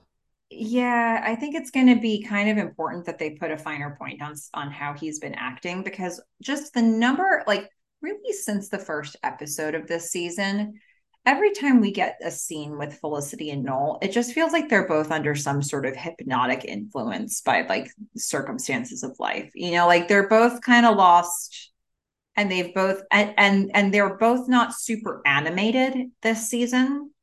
Yeah. on purpose probably because they're lost and they're not feeling great about things. And so they've been kind of shells of themselves but it's been very weird to watch two main characters continue to interact as shells of themselves for you know several episodes now. And so it does feel like something needs to break uh, and he broke it. Yeah, I'm I'm glad that he did, but I don't like it um for him in, in terms of just like I agree with what Allison's saying, and also we're trying to watch a show here. Okay, guys. Uh I don't know. Actually, to extend on this, at Ruby and Simba 13 says, This year feels different to the previous three, but I don't think it feels like freshman year. To me, Felicity's character in the first three seasons is cohesive. In this season, Felicity is much more subdued and serious. In the first three, she was her normal, anxious, obsessive, and high achieving self. This year, she seems timid, speaks more quietly, and isn't as spastic as she could be at times in the previous three. I don't know. That was my take. She seems to be scared and insecure as her future looms ahead. Yeah. I mean, I don't know how it's going to continue, but I think we both commented on on that so far. Yeah, it definitely has a tonal shift because she's in so much of the show. You know, you're kind of like basing your vibe off of Felicity's vibe, and there isn't a lot of that like maybe I am a lovesick schoolgirl energy. You know, she's just and think about that Felicity versus the Felicity we're getting now, who's very like so serious and so quiet and so whispery. Yeah, and so lost in thought and so reading her dad's clippings about you know it's just it's just a lot. Um yeah. So those are those are the thoughts. A lot of tone feelings going on right now. But all right fish it's time for us to rate the episode. I never remember who did it first neither do i and I always ask you, and we always have this question. So I don't know. I'll, I'll go. Yes, that would be wonderful. I rated this episode in the unit of deleted voicemails. Ah, okay. And I think I'm going to give this one a 7.6 out of 10. You know, I actually, there's a lot of really cool stuff about this episode. There's a lot to talk about. There's a lot of really interesting new things. There are some things that were sort of um not rehashing from the past, but like taking a new look at that might have happened in the past that seems to be coming up here. Uh, the bit with Tammy and Gabby, I don't know. I don't know what that is, but um, there are some things that I think they do that maybe you were thinking like, oh, I can't wait to see more of this, and you're not going to see a whole lot more of it. I think the Cavallo stuff, like it does feel a little weird to make that kind of like a one episode story. Um, but such is life, you know? So am I going to say like this is at the top of the list of the I mean, part of what we're encountering here in season 4 is that you and I have now rated a lot of episodes of Felicity. So we have a lot of stuff that's been at the sevens and eights and nines and some tens and maybe we have now more a point of comparison so this episode is kind of a result of that in terms of the rating for me. Um, you know, is it the best of the best? No. Did it create a lot of really interesting conversation? Yes. So I'm going with 7.6 out of 10 deleted voicemails. Wait, 7.6 or 6.7? 7.6. Ah. Um, yeah, I mean, this definitely was a heavier episode. Um, I mean, we really sit with Ben as he's going through all this stuff with his dad. And I think it it does ge- generate good conversation. Um, but in me, it also generated a lot of emotion, um, sort of feeling for him.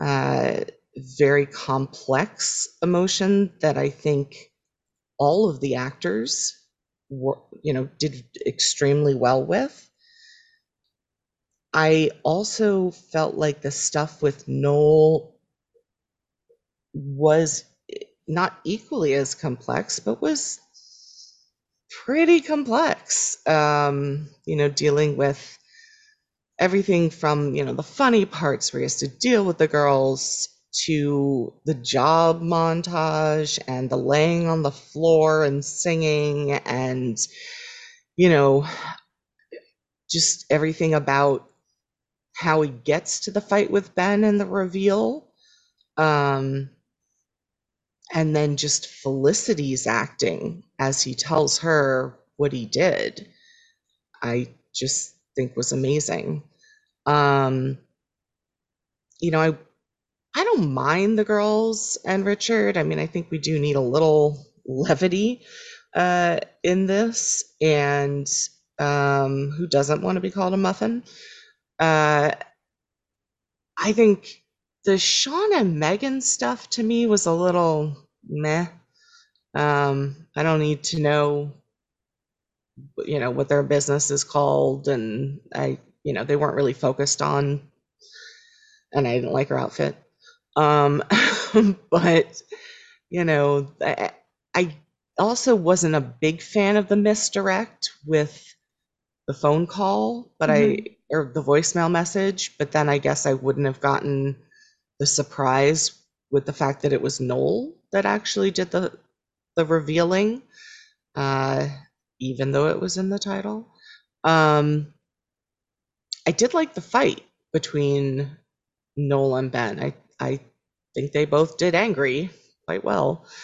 So the Cavallo stuff, I mean, I didn't like it. I didn't like watching it, but I do like the fact that they did it.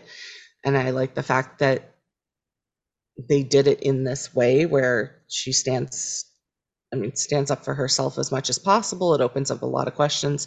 For me, I like the episodes that make me feel that or ones that are just funny. But like if it's a draw if it's a dramatic episode, I want to feel something and I want it to address really deep questions. And I feel like this episode really did that for me in a lot of ways. Um, so I really, I, I don't feel like it had like that extra spark that, you know, would make it the best episode ever. Like it was just missing something to do that, but I really can't find fault with much of the rest of the episode. So I am going to give it a 9.5. Yeah. This, I mean, for a dramatic episode, I think, I mean, there was so much in here, and yet it didn't feel, it didn't feel like I couldn't concentrate on things because they were moving too quickly. You know, it didn't feel like the the wedding episode where everything was crammed in weirdly. Mhm. And for me, everything made sense. Um, and I just so the quick cutting so between things didn't bother you as much as you No, it, like it wasn't jarring the way that it has been in the past. Um, I didn't like it's not my favorite way um, for them to go between scene and scene and scene, mm-hmm. but the way they did it, I guess, worked well enough for me. Okay. Well, there you have it, folks. 9.5 out of 10 glubs, 7.6 out of 10 deleted voicemails. That's our rating for this episode. Oops, Noel did it again. But we would love to hear what you all think of this episode. So go ahead and, and tell us. Just tell us already. Sign up for Caribbean Romboy. Do what you need to do, folks. You can write to us at the melissafish at gmail.com. It's Melissa with one L, two S's, the melissafish at gmail.com. You can also get amongst it, be part of the conversation about the show on our Instagram at Felicity Podcast. Lots of cool people who are fans of the show talking over there. And if you want to know when we drop new episodes of the podcast, you can sign up for our newsletter. You just go to wherever you're listening to this podcast, check your show notes. That's where you can find a link to the newsletter to sign up. And while you're at it, rate and review us so that other cool Felicity fans can find this content and become part of the community. So, Fish, uh, you know, I really feel like Mother Nature missed a big opportunity in terms of timing here because the next episode is called The Storm. Ah, and the storm is over here. I know. Sun is back out. Wouldn't it have been amazing if we talked about an episode called The Storm and you had those thunder crashes happening in the background? Gosh, I mean, maybe I can edit part of one in. who Wait. knows? Wait for Um, it. Let's pause for a moment to see if I can. We won't know until next time, but if that's full of thunder, I did it. So, um, I am gonna guess that there is a storm, and I love storms, so yay. But also, uh, there's got to be a storm brewing between Ben and Felicity now. I Mhm. feel like the storm is probably in the, I think it's Charlie Brown where he just has the cloud over his head and it just rains on him. I feel like that is going to be Ben for a little while. And uh, I don't know if it's actually going to kind of erupt and he's going to confront Felicity or if he's just going to be stormy. Um, but he knows now. And, you know, if they're going to put two levels to it, maybe there's a storm that like traps them together and now they have to talk about it. Seems like it's going to be dramatic. Um, so yeah, kind of looking forward to that. Okay. All right. Well, that's the prediction. I think you are, it, it is a fair guess to say that Ben might have a little storm cloud over his head. Uh, A things are not great in Ben's world at this particular moment in time. I think we can all acknowledge that. Not a lot of things looking rosy because on top of all of this, he's still an OCAM. That's, that is true. like and his the partner last couple episodes, Trev. his biggest problem was how hard his workload was. How yeah. is he doing it now? You may ask. Well, yeah. So that's that's what's coming ahead. And I do just want to I just I want to put a little honorable mention on the Noel and Ben fight at the end. Those two actors, the Scotts, they are so good when we when they have these confrontational scenes. They're so yeah. good. In fact, they're also great when they have comedic scenes, but like we've had more than one fight between them in this loft. you know, like they are just off the charts. Yeah, I mean, it's almost time. like they have an anti chemistry, right? I mean, they have like such good chemistry, but when fighting, yeah, they, they just like bring out the anger and like every time ugh. a Ben and Noel fight is written in, unless it's like that was my bagel. Did you notice it was toasted? okay, if we take those out because those are silly, right? They're just getting each under each other's skin. Anytime we have one of these big confrontations written into a script, they must have gotten so excited because it's like it's always when the big stuff comes out. Yeah. You know, that is always like shit hitting fanniest moments. Like, what is that? What's the thing I want to say? Like, that is like the moments where you're like, oh my God, I have been waiting for somebody to say this thing for half a season, and you just said it. and it always seems to be right here when these conversations start between Ben and Noel. And I just, I don't know. It's kind of magic. Truth bombs. I like, yeah. I like your what, what did you say? Um, like anti-chemistry? Yeah. I mean, it's, it's but cool it's idea. like they have great chemistry in fighting and against each other, but it's so powerful. Yeah, because they wait so long for these moments in between these moments. You know, it's like they use them sparsely, just just a pinch here and there, and, and they build blam. the tension around it.